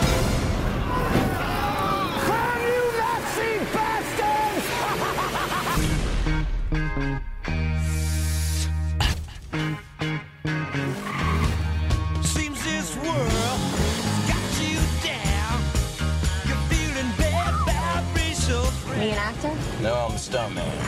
Girl, look at me. So you still with Rick, huh? Still here. You can do anything you want to him. I hired you to be an actor, Rick, not a TV cowboy. You're better than that. Line? Embarrass yourself like that in front of all those goddamn Το ίδιο κάνει και στο Once Upon a Time in Hollywood. Εκεί. Όπου και εκεί ξαναγράφει την ιστορία. Αυτή την πλευρά, αυτή τη, στι- αυτή τη φορά θίγει ένα πολύ ε, αιματηρό και σκοτεινό κεφάλαιο του, της χολιγουντιανής ιστορίας των Sixes που είναι η δολοφονία της Aaron Tate από τον Charles Manson και τους οπαδούς του. Εκεί λοιπόν πηγαίνει, ξαναγράφει την ιστορία και αν δεν έχετε δει την ταινία, spoiler ακολουθεί. Η Sharon Tate όχι μόνο δεν υποκύπτει στα τραύματα από τα, τις μαχαιριές των, του Charles Manson και των οπαδών του, δεν υπήρξαν ποτέ μαχαιριές γιατί ξεπαστρεύουν το- οι ήρωες της ταινίας έναν προς έναν τους οπαδούς του Manson. Και η Sharon Tate όχι μόνο επιβιώνει, αλλά στο τέλος η ιστορία γράφεται με έναν τρόπο που ενδεχομένως και τον ίδιο τον Πολάνσκι που έζησε την ιστορία στην πραγματικότητα θα τον έκανε να χαμογελά. Η ιστορία, ναι, αλλάζει. Την ιστορία δεν τη γράφει ακριβώς. Ε, Είναι σαν να σκίζει κάποιες σελίδες και να σε βάζει, να μας βάζει να σκεφτούμε τι θα γινόταν, πώς θα ε, συμπεριφερόταν το Hollywood και ο κόσμος εάν μία από αυτές τις πράξεις της ε, ε, ιδεχθείς που κατά τον Ταραντίνο είναι το τέλος της αθωότητας πολλών, πολλών ε, θεμάτων δεν γινόταν, δεν είχε συμβεί. Βέβαια υ- υπάρχει μια αφέλεια σε αυτό, δηλαδή δεν ξύπνησε κάποιος ξαφνικά και είπε ας α, σκοτώσουμε έναν τύπο σαν τον Πολάνσκι και τη Ναι. σύζυγό του και θάνατο στα γουρούνια αυτό που λέγανε Ναι, ναι, ναι. τότε, ο Τσάρλς Μάνσον και η παρέα του. Αυτό έχει ε, μια κοινωνική καταγωγή, δηλαδή πρέπει να δεις από πού προέρχεται. Τον Ταραντίνο τον ενδιαφέρει περισσότερο οι χαρακτήρες στη συγκεκριμένη ταινία, το σινεμά το ίδιο, οι αναφορές του και βέβαια το φοβερό, φοβερή ανάλυση που κάνει για την ε, διπλή ιδιότητα, τη διαδικότητα του ηθοποιού, Ναι. τη διχασμένη ψυχή. Ναι. Είναι σίγουρο βέβαια ότι η ιστορία θα ήταν τελείως διαφορετική για το ίδιο το Hollywood το οποίο αγάπησε ο Ταραντίνο. Ναι. Αν δεν γινόταν αυτό. Διότι άλλαξαν πάρα πολλά από τότε και ήταν ένα σοκαριστικό σημείο τομή. Αυτό που περιγράφει στο Once Upon a Time in Hollywood ο Ταραντίνο ανάμεσα στο παλιότερο σινεμά και στο καινούριο. Ναι. Και είναι ιδανικά παραδείγματα, το, παραδείγματα του πώς αυτοί οι δύο κόσμοι ενώνονται και συγκεράζονται στην ίδια ταινία, όπως με έναν πάλι μαγικό τρόπο οι ταινίες του Ταραντίνο και αναφορές στις ταινίες αυτές του Ταραντίνο μας φέρνουν πίσω στην αρχή και στο Spielberg, διότι ε, κατά κάποιον τρόπο αυτό το οποίο ο ήρωας του Spielberg, ο, ο, ο έφηβος ήρωας του Spielberg ανακαλύπτει, δηλαδή τη δυνατότητα της κάμερας, με την κάμερα να ξανα να διορθώσει τα κακό κείμενα της ζωής της ίδιας της δικής του αλλά και του περιβάλλοντος γύρω του και να ξαναγράψει κατά τη γνώμη μου την ιστορία, είναι αυτό που στην πράξη βλέπουμε να κάνει ο Ταραντίνος στις ταινίες του. Δηλαδή, σαν να πήρε το παράδειγμα του πιτσιρικά Spielberg, αν γινόταν με ένα μαγικό τρόπο σε μια ζώνη του λυκόφωτος, και το εφαρμόζει στις ταινίες του. Η περίπτωση αυτή συνδυάζει και τα δύο, διότι εννοώ από αυτά τα θέματα που μας ενδιαφέρουν σε- σε αυτό το συγκεκριμένο podcast, α, που είναι η συνεφιλία, δεδομένη στον Ταραντίνο, αποκορύφωμα κολοφόνας Βέβαια. στο Once Upon a Time in Hollywood, και, αλλά και η ταινία η προβολή της μέσα σε ένα σινεμά, που συνδυάζει και το ο, πόδο φετίχ του, καλή με τη μόνο. Μάργκο Ρόμπι, η οποία πάλι συνδέεται με τον Babylon, έτσι, και ο Brad Pitt που έπαιξε Βέβαια. στο Once Upon a Time υπάρχει στο Babylon. Να τη λοιπόν, να το συναπάντημα. Ναι. Ε, άρα λοιπόν όταν πηγαίνει και βλέπει η Sharon Tate της ταινίας τον εαυτό της Ναι. και τον απολαμβάνει Ναι, στο Wrecking Crew, στην το ταινία που Wrecking έπαιζε. Crew, αυτή την, ε, την ταινία που δεν θα δούμε ποτέ, εν πάση περιπτώσει, δεν υπάρχει κανένας λόγος. Ναι. Αλλά που συνειδητοποιεί ότι it's okay, είναι εντάξει να είμαι αποδεκτή, να με χειροκροτούν, να υπάρχει αυτή η αμεσότητα. Αυτό μας λέει ο Ταραντίνο. Ναι, Τι ναι. είναι το σινεμά για τον Ταραντίνο; Είναι ένα μέρος που μπορεί να μπει κάποιος ε, και σχεδόν να μ, βγάλει, να, να γεννήσει συναισθήματα, ε, να εμφανιστούν, να αναδυθούν από μέσα του ε, αντιδράσεις που μπορεί να μην περιμένει ότι Ναι, έχει. ναι, ναι, ναι. Και που σίγουρα μόνος του στο σπίτι ή με μια συγκεκριμένη παρέα, σταθερή δίπλα του, δεν θα μπορεί να ανακαλύψει. Παρά μόνο σε αυτό που μπορεί να προσφέρει μια αίθουσα, μια δηλαδή συλλογική εμπειρία. Ναι. Εγώ έτσι το είδα αυτό, πέρα από την α, λειτουργία Θα του μέσα στην ταινία. συμφωνήσω μαζί σου, αλλά νομίζω μια από τις ωραιότερες σεκάνες που έχει ο Ταραντίνο στο έργο τους, στο σύνολο του έργου του, είναι στο Once Upon a Time in Hollywood. Και είναι η σκηνή όπου βραδιάζει στο Λο Άντζελε και ως θεατές έχουμε. ε, ο Ταραντίνο μας έχει κάνει να πιστεύουμε ότι αυτό που θα παρακολουθήσουμε σε λίγο είναι η τραγωδία που συνέβη στην, ε, στην έπαυλη της Sharon Tate, όπου λίγη ώρα μετά την δούμε να σφαγιάζεται από τον Τζάλ Μάσον και τους οπαδούς του, κάτι που δεν συμβαίνει τελικά. Αλλά λίγο πριν συμβεί αυτό, ο Ταραντίνο μας δείχνει πολλές προσώψεις ε, κινηματογραφικών ενθουσιών που δεν υπάρχουν πια στο Λος Άντζελες και οι οποίες έχουν αφήσει τη δική τους ιστορία να φωταγωγούνται. Και φωταγωγούνται εντυπωσιακά. Είναι σαν το ίδιο το σινεμά να ετοιμάζεται να δώσει το σοου της ζωής του απέναντι στην πραγματικότητα. Και για εκείνη τη νύχτα, για μια μοναδική νύχτα, θα αλλάξει την πραγματικότητα όπως το σινεμά επιθυμεί. Ο Ταραντίνο κλείνει, όπως είπα και λίγο πριν, πολύ ταιριαστά αυτό το μικρό φιλικό αφιέρωμα, α, διότι δεν μας αφήνει και ησυχούς. Συνέχεια απασχολεί, κάνει δεν κάνει ταινίες. με δηλώσεις που μερικές φορές είναι και λίγο Εμπριστικές. άστοχες, δηλαδή λίγο λέει ό,τι νομίζει. Για τη δεκαετία του 70, του 50 θα μου πεις, το σινεμά της δεκαετίας του 50 που θεωρεί ότι ήταν ανύπαρκτο για την Αμερική; Ναι, είπε ότι το 50 δεν υπήρχε, όπως και το 80 είναι το χειρότερο. πειράζει. Δεν πειράζει, εντάξει, οκ. Μπο- Μπορεί να λέει ότι νομίζει και είναι μάλιστα ένα χαρακτηριστικό παράδειγμα του σκηνοθέτη που καλό είναι να κοιτάμε περισσότερο το έργο του και λιγότερο να τον ακούμε. Ακριβώς. Όμως, όταν καμιά φορά κάνει επισημάνσεις σωστές, πέφτει πολύ διάνα. Απλά δεν ξέρεις ποια είναι η σωστή και ποια είναι η λάθος. Ναι. Πρέπει λίγο να την, α, να την κρίνεις και εσύ στο μυαλό σου, λίγο να την εξετάσεις. Αυτό που είπε πρόσφατα πριν ανακοινώσει ότι τελικά θα κάνει και μια μίνι σειρά. Ναι. Δηλαδή το τελευταίο οχυρό έπεσε ο άνθρωπος που γυρίζει ακόμα σε φιλμ σου λέει ε, έχω κάτι για τηλε μίνι κάτι Ναι, ναι, ναι. το οποίο είναι αδύνατο να γίνει ούτε βιβλίο που νόμιζα θα κάνω ούτε θεατρικό που σας έλεγα το Hateful Eight ούτε Μμμ, μμμ. και την επόμενη ταινία μου που θα είναι η τελευταία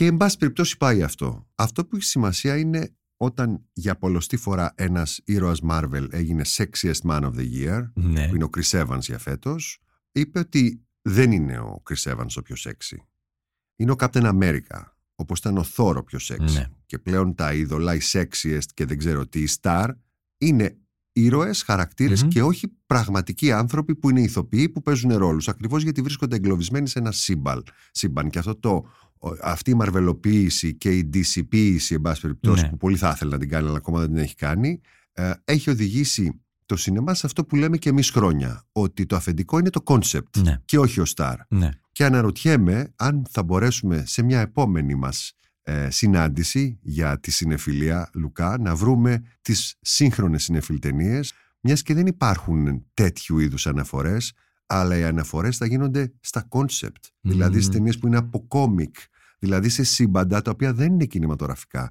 αλλά είναι δανεισμένα Ναι. και Θα- εκεί πια το meta και το meta του meta θα είναι πάρα πολύ μπλεγμένο για να ψάξουμε να βρούμε πού βρίσκεται το σινεφίλ. Να δεχτώ ευχαρίστως την πρόσκληση, αλλά και εσύ πρέπει να είσαι προετοιμασμένος να γίνει αυτή η συζήτηση, ότι από, τη- από μεριά μου θα είναι αρκετά σκληρή. Γιατί ξέρεις τη γνώμη μου για, τα, για τις κόμικ ταινίες και τους κόμικ ήρωες, οπότε θα είμαι δριμύς. Αλλά έχει τρομερό ενδιαφέρον η συζήτηση αυτή. Δηλαδή, θίγεις ένα θέμα το οποίο έχει πάρα πολύ ενδιαφέρον. Γιατί ναι, μεν είναι μέτα, αλλά νομίζω ότι σε αυτό το, το ίδιο, το, σε αυτό το υλικό, ας πούμε, βασίζεται ολόκληρο ο κινηματογράφος και ολόκληρη η- Είναι τα podcast οι της δικές μας Life. ψευδέσεις που τόσα χρόνια εμείς ως θεατές συντηρούμε, ας πούμε, και λατρεύουμε. Οπότε δέχομαι την πρόσκληση. Σε ευχαριστώ πάρα πολύ αμ, για αυτή την ε, πολύ, πολύ, πολύ και πάλι υποστηρικτική παρουσία σου και διαφωτιστική σε πολλές λεπτομέρειες. Α, πάντα μαθαίνω από ανθρώπους που αγαπούν το σινεμά και εσύ είσαι ένας από αυτούς. Εγώ απολαμβάνω να μιλάω μαζί Και σου. ελπίζω και ο κόσμος που μας ακούει. Κλείνοντας, θα θέλα να πω ότι είναι δεδομένο ότι αν μας ξέρετε λίγο καταλαβαίνετε ότι υποστηρίζουμε πάρα πολύ αίθουσα. α, την α, θέαση μιας ταινίας εκεί που της αξίζει, έτσι όπως νομίζουμε εμείς. Όμως, κρατώ δύο σκηνές από την τελευταία ταινία του Spielberg, που είναι το Fablemans, Μμμ. ίσως δύο από τις καλύτερες σκηνές της ταινίας, που μπορείτε να τις δείτε και στο τρέιλερ αν δεν απατώμε. Η μία είναι ότι ο μικρός Spielberg βλέπει την πρώτη του ταινία στις παλάμες του χεριού του. Και Την ό- πρώτη δική του ταινία. την πρώτη ναι. τη δική του ταινία στις παλάμες, ξέρεις, στις ναι, μικρές του παλάμες την κρατάει, είναι δικιά του και η δεύτερη είναι ότι όταν δεν μπορεί να πει στη μάνα του αυτά που πρέπει να της πει την κλειδώνει σχεδόν σε μια ντουλάπα όπως αυτή έβλεπε παλιά ταινίες μαζί του όταν εκείνος ήταν μικρός και μαζεύει αυτές τις σκηνές, όπως το σινεμά ο Παράδεισος που είναι μια ταινία που την κρατάει για το τέλος και είναι από τις πιο συνεφίλ τα, τα κλεμμένα φιλιά, ας το πούμε έτσι, και της δείχνει αυτό που δεν τολμούσε να της πει με λόγια, και αυτή το βλέπει σε μια σκοτεινή αίθουσα που είναι μέσα στο σπίτι της. Ναι. Και κάνει μια πανέξυπνη δήλωση ο Σπίλμπεργκ, λέγοντας ότι η μεγάλη οθόνη του καθενός Ναι. είναι η προσωπική του. Είναι η προσωπική του επιλογή. Εννοώντα ότι μπορεί να είναι μικρή, αλλά όχι η επιβεβλημένη. Βρείτε ο καθένας την οθόνη που σας ταιριάζει και όχι αυτή που βολεύει περισσότερο. Ναι, γιατί σε κάθε περίπτωση ο κινηματογράφος είναι the greatest show on earth. Η πρώτη ταινία που βλέπει στη ζωή του ο Spielberg, στους Fablemans. Σας ευχαριστούμε πολύ.